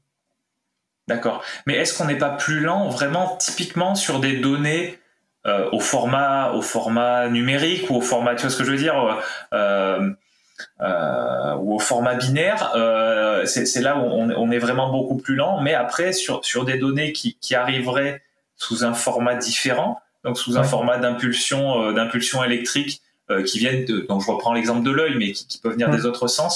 Euh, est-ce que finalement, si on comparait, on serait pas, on serait pas aussi rapide qu'un bon ordinateur sur ce type de données-là ? euh, C'est juste qu'on a appris à Euh, jeter des, des informations et à ga- à garder de, d'autres informations. Après, on, on, a, on peut croire qu'on, qu'on, est, qu'on est des personnes très rationnelles et qu'on prend des, inform- qu'on, qu'on prend des décisions rationnelles, mais en fait, on ne l'est pas vraiment. On est très euh, émotionnel en tant qu'être, en tant qu'humain. Et euh, toutes nos décisions se font plutôt par rapport à l'émotion. Donc, le, si, si on est content, pas content, si on, est, si on a peur, pas peur, et cetera. Et c'est Je ne comprends pas trop comment ça se passe dans le cerveau, mais euh, notre cerveau sait se concentrer sur certaines choses et oublier d'autres choses. ce qui peut nous faire prendre des bonnes décisions, comme ça peut nous faire prendre des mauvaises décisions. Mmh. Et c'est, c'est pour ça que je dis, on peut être lent, mais on, est, on peut être mieux à prendre une décision qu'un ordinateur qui sait tout prendre. Et vraiment, si on lui donnait tout, tous les moyens de faire tous les calculs qu'il a nécessaires, un ordinateur saurait no- probablement prendre une meilleure décision. Mmh. Quand on parle de, de, de, de data science, sur quoi est-ce qu'on peut vraiment s'appuyer? Qu'est-ce qui est sûr en data science? Ou voilà, si, si on devait vraiment se focaliser sur, sur un ou quelques points, qu'est-ce que tu aimerais mettre en avant en, en priorité? La, l'analyse de données. c'est, c'est quelque chose que, j'a, que j'aime beaucoup et que, que je trouve est, est très utile. Euh, je ne sais pas si c'est, c'est vraiment ça. Ah, attention. Il y a mon chat qui va passer dans la, dans la caméra. Euh... Eh ben, comme quoi j'étais un peu en avance, tu vois, je parlais du chat, du, du petit chat qu'on voyait du coin de l'œil. Euh... bah, bah, le voilà, le voilà. voilà. Exactement. Je euh... vois un peu dans le futur. Moi, je suis un peu l'intelligence artificielle suprême. Donc ouais, donc tu disais l'analyse de données, oui, c'est important voilà. pour toi. Vas-y. Ouais, c'est, ça c'est quelque chose d'important pour moi parce que c'est, c'est vraiment là que l'humain peut apporter. Euh... Sa, sa façon de penser, sa, sa capacité de déduction, de, euh, de corrélation en, en quelque sorte. Ouais. Euh, et ensuite, oui, la, la data science, on a le, le machine learning en, en lui-même, ça c'est quelque chose que je considère être un, un plus. Une fois que tu as réussi à tout faire, maintenant tu peux penser, passer à quelque chose de plus compliqué. Mmh. Un peu plus compliqué techniquement. Ouais, ouais. Et du coup, tu penses que tant qu'on n'aura pas Euh, en imaginant que ça arrive un jour, tant qu'on n'aura pas de, de système d'intelligence artificielle qui fonctionne ouais. et poussé, ça, ça sera toujours vrai. C'est-à-dire le côté analyse de données par l'humain, ça te semble être sur, sur, sur le grand domaine du, du, du traitement des données, de la, de la data science, ça te semble être le truc le plus important. Oui, dans quatre-vingt-dix-huit pour cent des cas. Ok. Il euh, y, a, y a, par exemple, euh, quand, quand tu utilises un, un traducteur en ligne, Le, par exemple celui de Google par exemple ouais. ils n'ont pas la capacité de, euh, d'analyser toutes les données qu'ils ont parce que le, la quantité de données qu'ils utilisent est juste énorme et dans ce cas c'est, c'est pas possible et il faut créer des, des, des programmes qui, qui savent utiliser ces données pour, pour faire un peu la, la traduction de manière automatique. Donc il y a, y a, y a une classe de données qui est très précise où la quantité de données est telle que c'est juste pas possible. Um, mais la plupart des choses que les entreprises ont besoin de faire, elles ont besoin d'abord de faire euh, de, de l'analyse de données. C'est ce qu'il y a de plus important. Très bien. Pour les gens qui veulent creuser sur ce sujet de, de, de, de, de l'analyse de données en particulier ou de la data science, le tra- du traitement des données de manière générale, est-ce ouais. que tu as des ressources à conseiller? Donc les ressources, ça peut être des livres, ça peut être des sites internet, euh, chaîne YouTube, podcast, euh, voilà. Euh, Moi, j'ai malheureusement pas trop sur la, l'analyse de données. Euh, je pense pas avoir... Euh, si, si. Sur, sur Coursera. D'accord. Sur Coursera. Il, y a, il, y a, il y a John Hopkins University. C'est, c'est, bon, c'est, en, c'est en anglais, malheureusement. Mais euh, je sais pas s'il y a des, des traductions vers des, des sous-titres.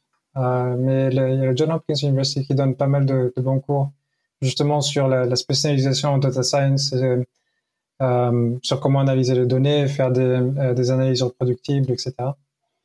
Euh, un autre cours qui, que j'ai beaucoup aimé, qui m'a un peu ouvert les yeux et expliqué un peu comment c'est, ce que c'est tout ça, c'est euh, par quelqu'un qui s'appelle Andrew, donc A N D R E W, N G. Son, son nom de famille, c'est N G. Et, euh, enfin, les, les deux lettres, N et G. Ouais, et, ouais, euh, ouais c'est, c'est, c'est pas commun. Voilà. Et euh, donc, le, le cours qui qu'il donne, qui est une introduction à, à... C'est le premier cours qui a été fait sur euh, Coursera, parce que c'est lui, en fait, le fondateur. D'accord. Et euh, le cours qu'il donne sur le machine learning est, est, est très bon, vraiment très bon. Il, il rentre un peu dans les détails mathématiques, mais je pense pas que ce soit cent pour cent nécessaire. Okay. Donc, on peut, on peut comprendre un peu de quoi il parle. Et... D'accord. Euh, ce, ce qu'on fera, c'est, euh, si, si c'est possible, on, on mettra les, les liens vers ces deux, ces deux ressources dont tu viens de parler, là, ces deux cours, ouais. euh, dans les notes d'épisode. Euh, pour ceux qui ne connaissent pas encore, les notes d'épisode, euh, je vous explique comment les trouver à, à, la toute fin de, à la toute fin de l'épisode. Je vous explique où les trouver. Euh, et donc, vous aurez ces liens-là et vous aurez euh, d'autres informations sur, sur Adam.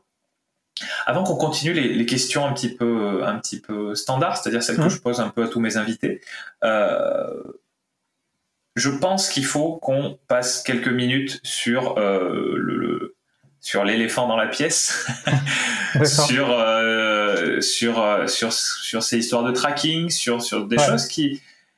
Qui, qui peuvent faire peur aux gens, à, à, à raison ou à tort d'ailleurs, hein, parce que parce que clairement il y a une différence entre entre euh, entre avoir une idée de, de de de quel est ton comportement et et, et savoir et t'observer toi spécifiquement, ce qui n'est pas mmh. du tout la même chose.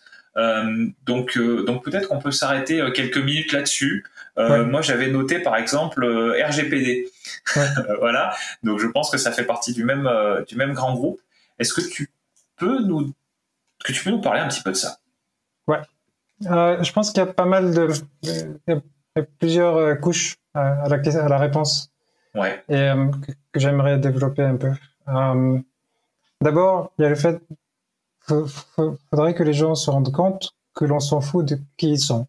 Genre, moi, quand je suis en train, enfin, c'est, c'est très cru, mais c'est, c'est très vrai aussi. Quand, quand je suis en train de, d'analyser les données, je ne me dis pas, oh, Alex, Alexandre Penaud vient de se connecter au site internet. Je me dis, le euh, cookie, l'identifiant un, deux, trois, quatre s'est connecté et a telle caractéristique. Donc, c'est, c'est vraiment pas personnel. Et euh, donc, il y, y a ça. C'est, ce n'est pas une, euh, un traquage pers- vraiment personnel où on sait exactement qui tu es. Mais plutôt, on, on te définit par ce que tu aimes et ce que tu n'aimes pas, ce que ton comportement sur le site. Euh, ce qui veut dire aussi, quand, quand tu vas sur un site qui te connaît beaucoup, il te connaît beaucoup. Et les sites, les sites, tu vas pour la première fois sur un site, ils ne te connaissent pas du tout et ils, ils n'ont pas beaucoup d'idées de ce que tu veux faire ou ce que tu veux lire ou quoi que ce soit. Donc, il y a déjà cette, euh, cette première couche qui me semble vraiment importante. C'est, on s'en fout de qui tu es, on, on est plutôt intéressé par ce, ce qui t'intéresse. Ouais, mais ça, je pense que c'est super important parce que je, je comprends. Que, enfin, il faut, il faut qu'il y ait un débat, ça c'est clair. Mmh. Mais, euh, mais, mais c'est vrai que c'est important, je pense, de faire la différence entre euh, entre quelqu'un qui va, euh, qui va, qui va te suivre, qui va, qui va savoir qui tu es vraiment dans le sens, euh, qui va t'observer, qui va savoir où tu vis, qui va savoir à quoi tu ressembles et tout, et Et un, et un site, alors justement, faut, faut faire gaffe que ça aille pas trop loin, ouais. mais, euh, mais un site qui va, euh, qui, qui, qui, va, euh, qui va savoir des choses sur ton comportement, mais de manière, euh, euh, comment on dit, de manière, euh, vous savez, j'ai mangé le mot, anonyme. Oui. Voilà. Euh, pour moi, il y a une vraie différence. Et, et ça, je pense que beaucoup de gens n'en ont pas conscience. Mmh. Euh, oui. et, et je pense que c'est bien, c'est bien que tu l'aies soulevé, quoi. Oui, peut-être. Euh, on n'en a pas conscience parce que les choses qu'on lit, euh, à raison, hein, je, je, j'y viendrai, les choses qu'on lit sur Internet, sur euh, euh, des grands groupes qui, qui nous traquent sur Internet pour les, pour les publicités, euh, ils vont un peu trop loin euh, dans, dans, dans cette façon de faire. Et c'est, c'est un peu ça qu'on, qu'on retient. On oublie le reste des choses qui, qui, peuvent, qui sont en fait pas si dangereuses, on va dire. Mmh. Euh, pour, pour revenir à mon premier exemple sur... Euh, c'est quoi la, la, l'analyse de données dans la, la vie réelle, euh, avec le, le boulanger ou la boulangère. Oui, je euh, me rappelle bien.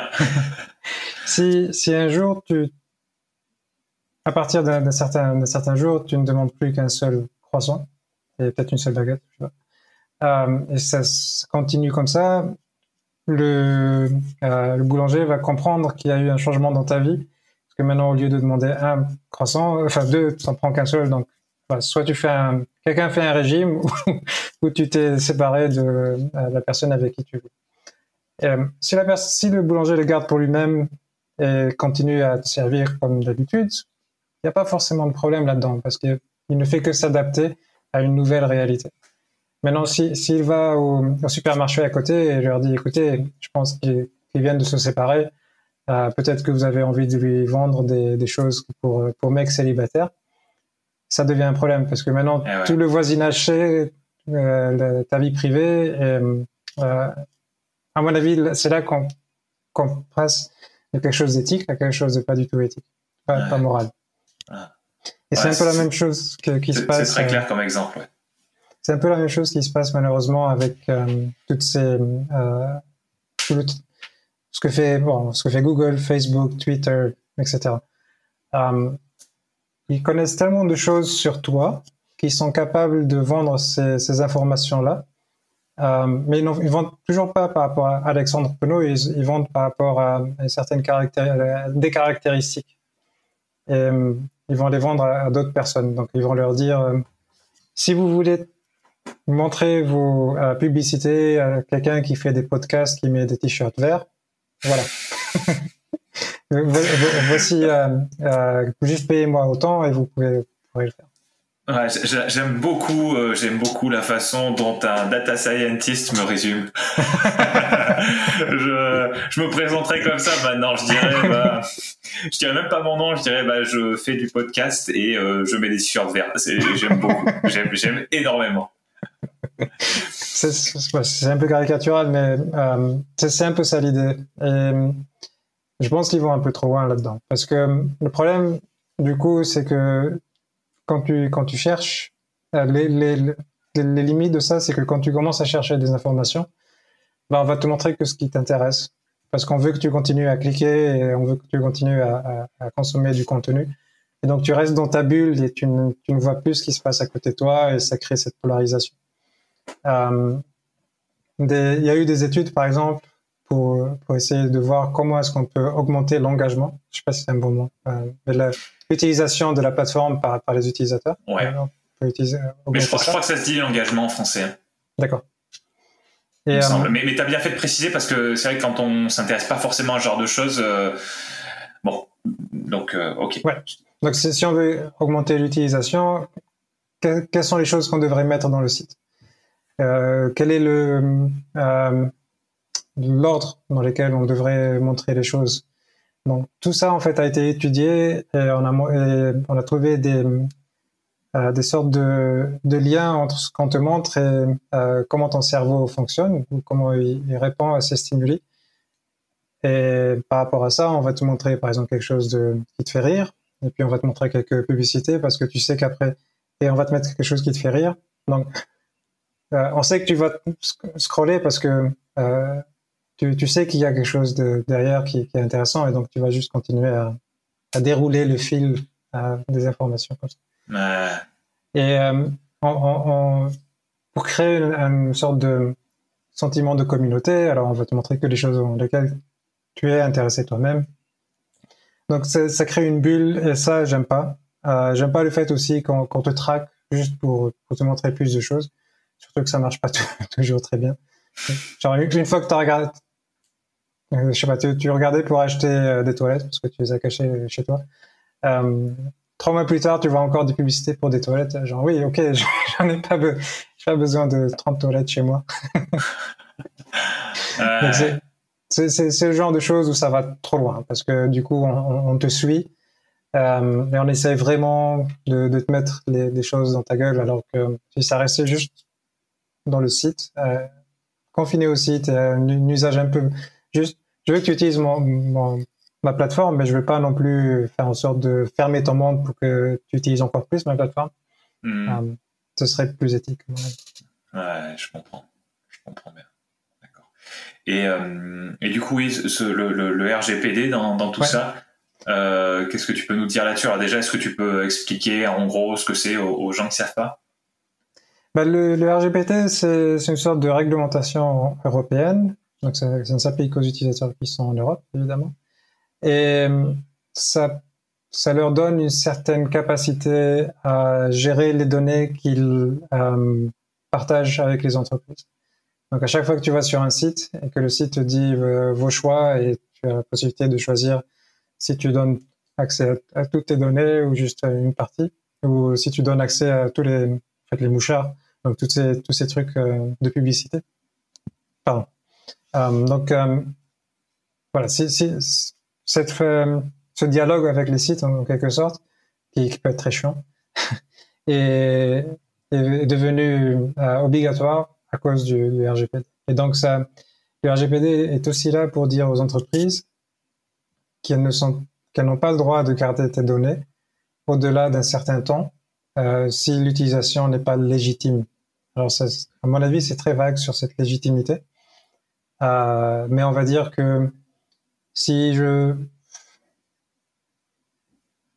si je veux garder tes données plus de deux ans, on va dire, euh, et que je ne sais pas trop quoi en faire, je veux juste les garder au cas où ça me sera utile, ce n'est pas une, une utilisation légitime. Ouais. Les... ouais, c'est clair. C'est clair. Et en tant qu'entreprise, euh, comment tu t'adaptes ? Bah déjà, par exemple, euh, toi, quand tu quand, quand tu travailles dans une entreprise en tant que ouais. en tant que, que que personne en charge des, des data, quel que soit ton rôle hein, sur la sur la durée de vie de la data, comme on parlait tout à l'heure, ouais. c'est c'est c'est ça fait partie de tes responsabilités. C'est, c'est ce, ce, euh... ce, ce le fait de, le fait d'être en accord avec le la R G P D. Comment comment ça fonctionne ? Est-ce que c'est toi qui supprime les données au bout d'un certain temps ? Euh, non, pas forcément. Donc, il y, euh, y, y a une réglementation après qui s'applique à ton entreprise. Et cette réglementation euh, est traduite dans, dans des sortes de règles de, de business. Donc, en général, c'est le, l'ingénieur de données, le data engineer, qui va, euh, qui va s'occuper de créer une sorte de, de période de rétention des de données. Donc, à partir de combien de temps on peut les, les jeter. Mmh. Euh, le, le développeur sur le site va... va s'occuper de créer ses, ses choix pour, pour savoir ce que tu as le droit d'utiliser, ce que tu n'as pas le droit d'utiliser euh, sur cette personne. Euh, en tant que data scientist, ce qui est vraiment important, c'est de, d'avoir le, l'autorisation. Quand, quand tu as, surtout quand tu as un nouveau, euh, une nouvelle utilité que tu veux donner aux, aux données, tu oui. dois avoir l'autorisation du, euh, euh, du C E O. L'utilisateur ? Non, pas de l'utilisateur, de, de la personne qui... ça s'appelle data officer, donc le, euh, la personne qui, se, qui est responsable un peu de, de, de l'utilisation des données de manière, par le, du côté légal. D'accord, euh, c'est quelqu'un qui est au sein de l'entreprise ou c'est quelqu'un qui est dans une organisation ? Non, d'accord. Au sein de l'entreprise, ouais. Ok. okay. Et, et cette personne lit le, euh, euh, la politique de euh, protection de la vie privée de, de l'entreprise. Ouais. Et donc par rapport à celle-là, va te dire si tu as le droit ou pas d'utiliser, selon si... Euh, Ce, ce genre de choses a été prévu. Mmh, d'accord, d'accord. Euh, une question qui me vient par rapport aux différentes tailles d'entreprise. Ouais. Euh, à partir, est-ce que est-ce que tu as une idée de à partir de quelle taille d'entreprise tu as euh, un, un, un gars en charge, euh, celui que tu viens de nous dire, j'ai j'ai, j'ai, j'ai pas retenu le nom, mais euh, de, de, de la politique par rapport aux données. Est-ce que euh, à partir de quelle taille d'entreprise tu as quelqu'un qui va être spécialisé euh, dans le traitement des données, donc euh, quelqu'un qui fait ton, ton métier? Euh, voilà, c'est un peu ça la question. À, à mon avis, je, je ne suis plus trop sûr, mais à mon avis, c'est n'importe quelle entreprise doit avoir euh, une politique de euh, confidentialité, je crois que ça s'appelle. D'accord. Euh, et doit avoir une personne référente par rapport euh, justement à ces questions de vie privée et de protection de la vie privée. Ouais, donc ça, c'est et, vraiment central. Normalement, c'est central, ouais. Euh, ouais. Après, il y a, y a une idée, ou une rumeur, on va dire. Je ne suis pas sûr si c'est trop vrai ou pas, mais disons que les, la CNIL, par exemple, qui est en France le, le gendarme des, des données, euh, ne va pas s'attaquer à, à une startup de, de dix personnes qui, ouais. qui, qui, qui arrive à peine à vivoter, alors qu'il y a des, des groupes beaucoup plus grands qui font des, l'utilisation de données beaucoup plus systématique. Donc, ouais. normalement, tu ne seras pas trop sous le radar si c'était trop petit par rapport à ça.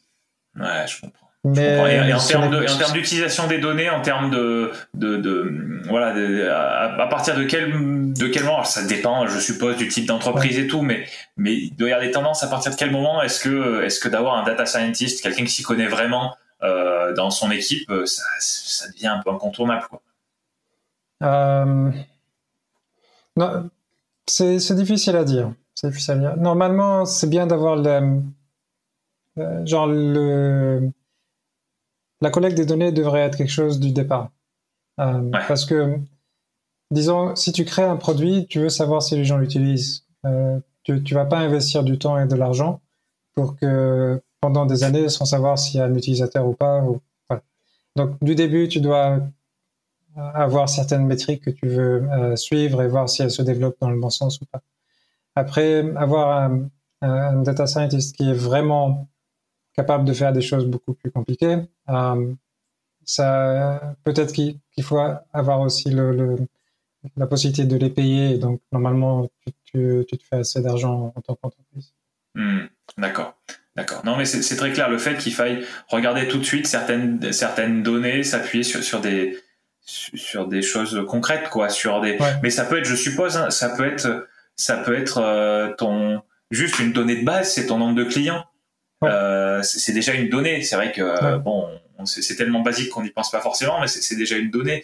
Euh, le, le, le panier moyen, c'est-à-dire, euh, ouais. un, un client, euh, combien il va dépenser chez toi, euh, euh ouais. voilà, euh, t'es, Tes, tes, tes coûts, euh, tes coûts, enfin ton comptable, euh, il fait de l'analyse de données aussi, quoi. Ouais, ouais, ouais, ouais, ouais. C'est, Donc, c'est, euh... tout ça, c'est, c'est, c'est important. Et euh, le, avec le temps, ça se raffine, mais oui, le, ce genre de données très basique est très important. Mmh. Ouais, c'est très clair, c'est très clair. Mmh. Bon, il, il me reste plus beaucoup de questions, donc on va essayer de, on, on va essayer d'arriver vers la fin. D'accord. Euh, qu'est-ce que, qu'est-ce Qu'est-ce que les auditeurs, ou moi d'ailleurs, qu'est-ce ouais. qu'on peut faire pour toi spécifiquement, ou alors pour ta cause, là, c'est pas vraiment, c'est pas vraiment une cause, mais voilà, c'est le moment d'être un petit peu égoïste. euh... non, je ne saurais pas trop. Mais, euh, à chaque fois que vous vous connectez à un site, refusez toutes les copies. Ah. Euh, ça, ça va un peu contre mon... Non, ça va pas vraiment contre mon utilisation des données, mais ça, ça permet de montrer au site internet que on, on, on ne veut pas trop de mouchards, en fait. D'accord. Alors, attends, mais du coup, j'ai une question là qui me vient. Si, si on fait ça, si on refuse tous les cookies, qu'est-ce que le site va pouvoir avoir comme données? Enfin, qu'est-ce que le site, qu'est-ce que ouais. l'entreprise va pouvoir avoir comme données si on fait ça? Ouais. Bah, le, le reste. En fait, tu refuses pas le cookie, tu, tu refuses le, le fait que d'autres entreprises qui ne sont pas le site lui-même, euh, placent leurs cookies sur, euh, sur ton ordinateur. Donc, je m'explique. Euh, je, je, j'ai une compagnie, je, je vends des, des chambres d'hôtel. Je peux avoir une compagnie de, euh, euh, de publicité. Je, je peux la laisser, à travers mon site, mettre des cookies sur ton ordinateur. Comme ça, ouais. tu, si tu vas sur mon site et puis tu vas sur un autre site, Euh, ils peuvent te, te traquer sur ces deux sites parce que c'est le même cookie qu'ils ont mis. Ouais, c'est et clair. Ils peuvent t'identifier. Donc, euh, ça, je pense que c'est pas bien. Et oui, moi, moi, je pense vraiment que ça, si on refuse ce genre de cookies, on peut vraiment pousser ces entreprises à être un peu plus euh, res- respectueuses envers les, les utilisateurs. Maintenant, moi-même, en tant, enfin, mon site de, d'hôtellerie peut, peut, peut toujours récupérer les données de, de visite, genre que tu es venu sur mon site, que, que, que tu as vu des, des hôtels, que tu as booké ou pas, tu as réservé ou pas. Euh, ça, c'est des choses qui peuvent se, toujours se faire, c'est des, c'est des usages lég- légitimes. Et donc, tu n'es pas en train de casser, en fait, le business model de, de cet hôtel, de ce site de réservation. Ah, ah ouais, d'accord, d'accord. Euh, est-ce qu'il y a une exception? Est-ce que les, est-ce que les sites qui ne vendent rien, donc les blogs, ou, euh, mais qui vivent de la publicité, est-ce, ouais. que, est-ce que eux, du coup, bah, si tu refuses les cookies, est-ce qu'eux, ils sont foutus? Ils sont pas foutus, ils se font moins d'argent. Ouais. D'accord. D'accord. Ok. Euh, okay. Ça, malo- malheureusement, c'est... Internet s'est développé beaucoup sur ce truc de euh, gratuité. Et euh, on, on, euh, on ne sait plus que, comment... supporter les gens ou euh, encourager les gens que, euh, qui font un travail qui nous intéresse. Et euh, c'est, c'est peut-être un, un peu ça aussi le débat que, qui, qui est créé par, par tout ça. C'est comment est-ce qu'on peut faire en sorte que des gens soient créatifs, créent des podcasts, créent des blogs, créent des, euh, des vidéos, et cetera, qui soient informatives et qu'on puisse les aider à continuer à faire ça parce qu'on on a, on en retire une certaine valeur. Ouais. Il y a des gens qui seront d'accord de donner toutes leurs données, d'autres qui seront moins. Et chacun doit contribuer d'une certaine façon. Ouais, ouais. Ouais, donc en gros, ce que tu dis, c'est que si on veut pas trop donner ces, ces, ces, ces données, il faudrait, il faudrait penser à un autre modèle euh, ouais. économique pour, pour, pour ce genre de, ouais. pour ce genre de, de, de contenu, quoi, et pour ce genre de site. Mm-hmm. Ouais, d'accord, d'accord. Bon, est-ce qu'il y a une question que je t'ai pas posée que tu aurais aimé que je te pose? euh... Je pense qu'on a fait le tour du, du métier. Euh, il y a juste quelque chose, genre comment y arriver. Euh, comment devenir et... data scientist, tu veux dire? Ouais. Ok. Et je dirais, tout le monde peut, peut le devenir. C'est, c'est, c'est aussi simple que ça. Euh, Il y, y, y en a qui sont techniques, il y en a qui sont moins techniques, il y en a qui, sont, euh, qui savent programmer, il y en a qui ne savent pas, et cetera.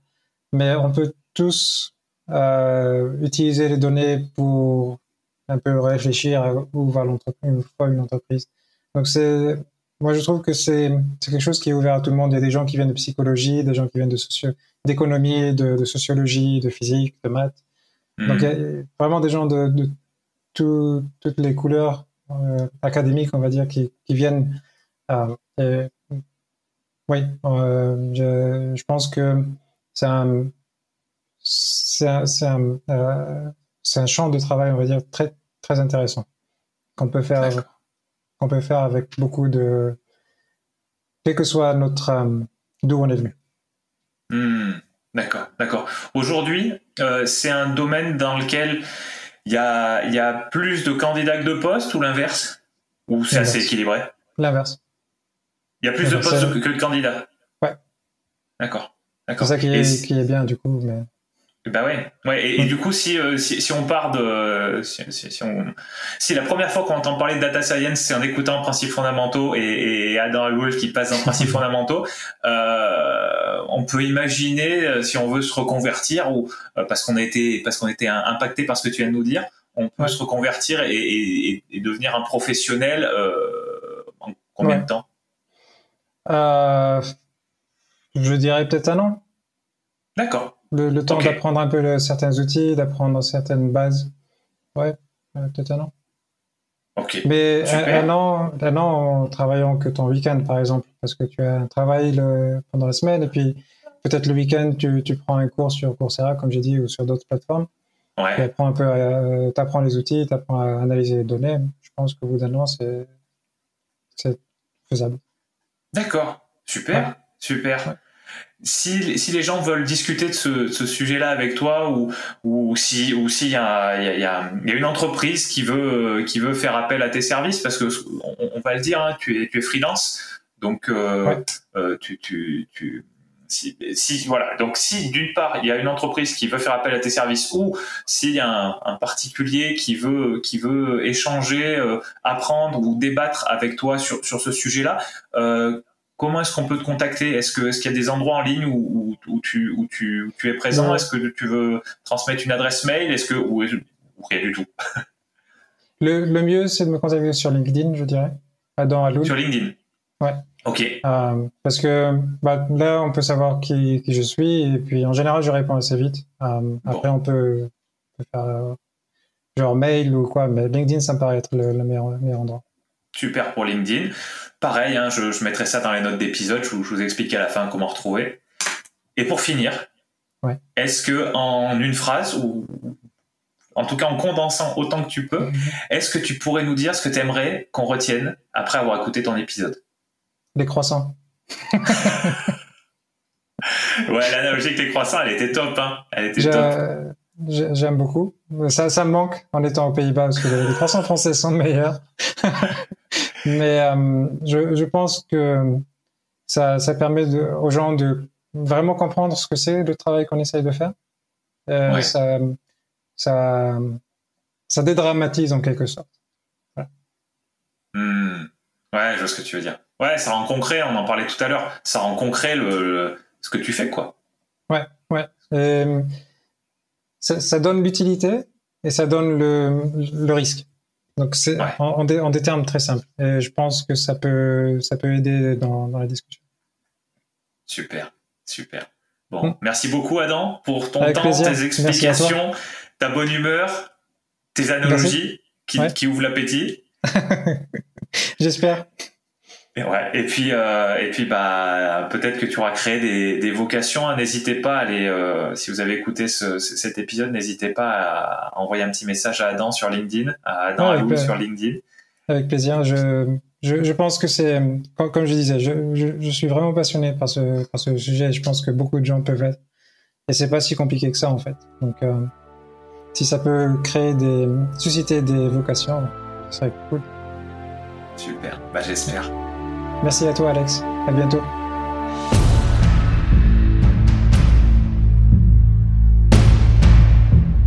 Merci, cher auditeur, d'avoir écouté cette discussion jusqu'au bout.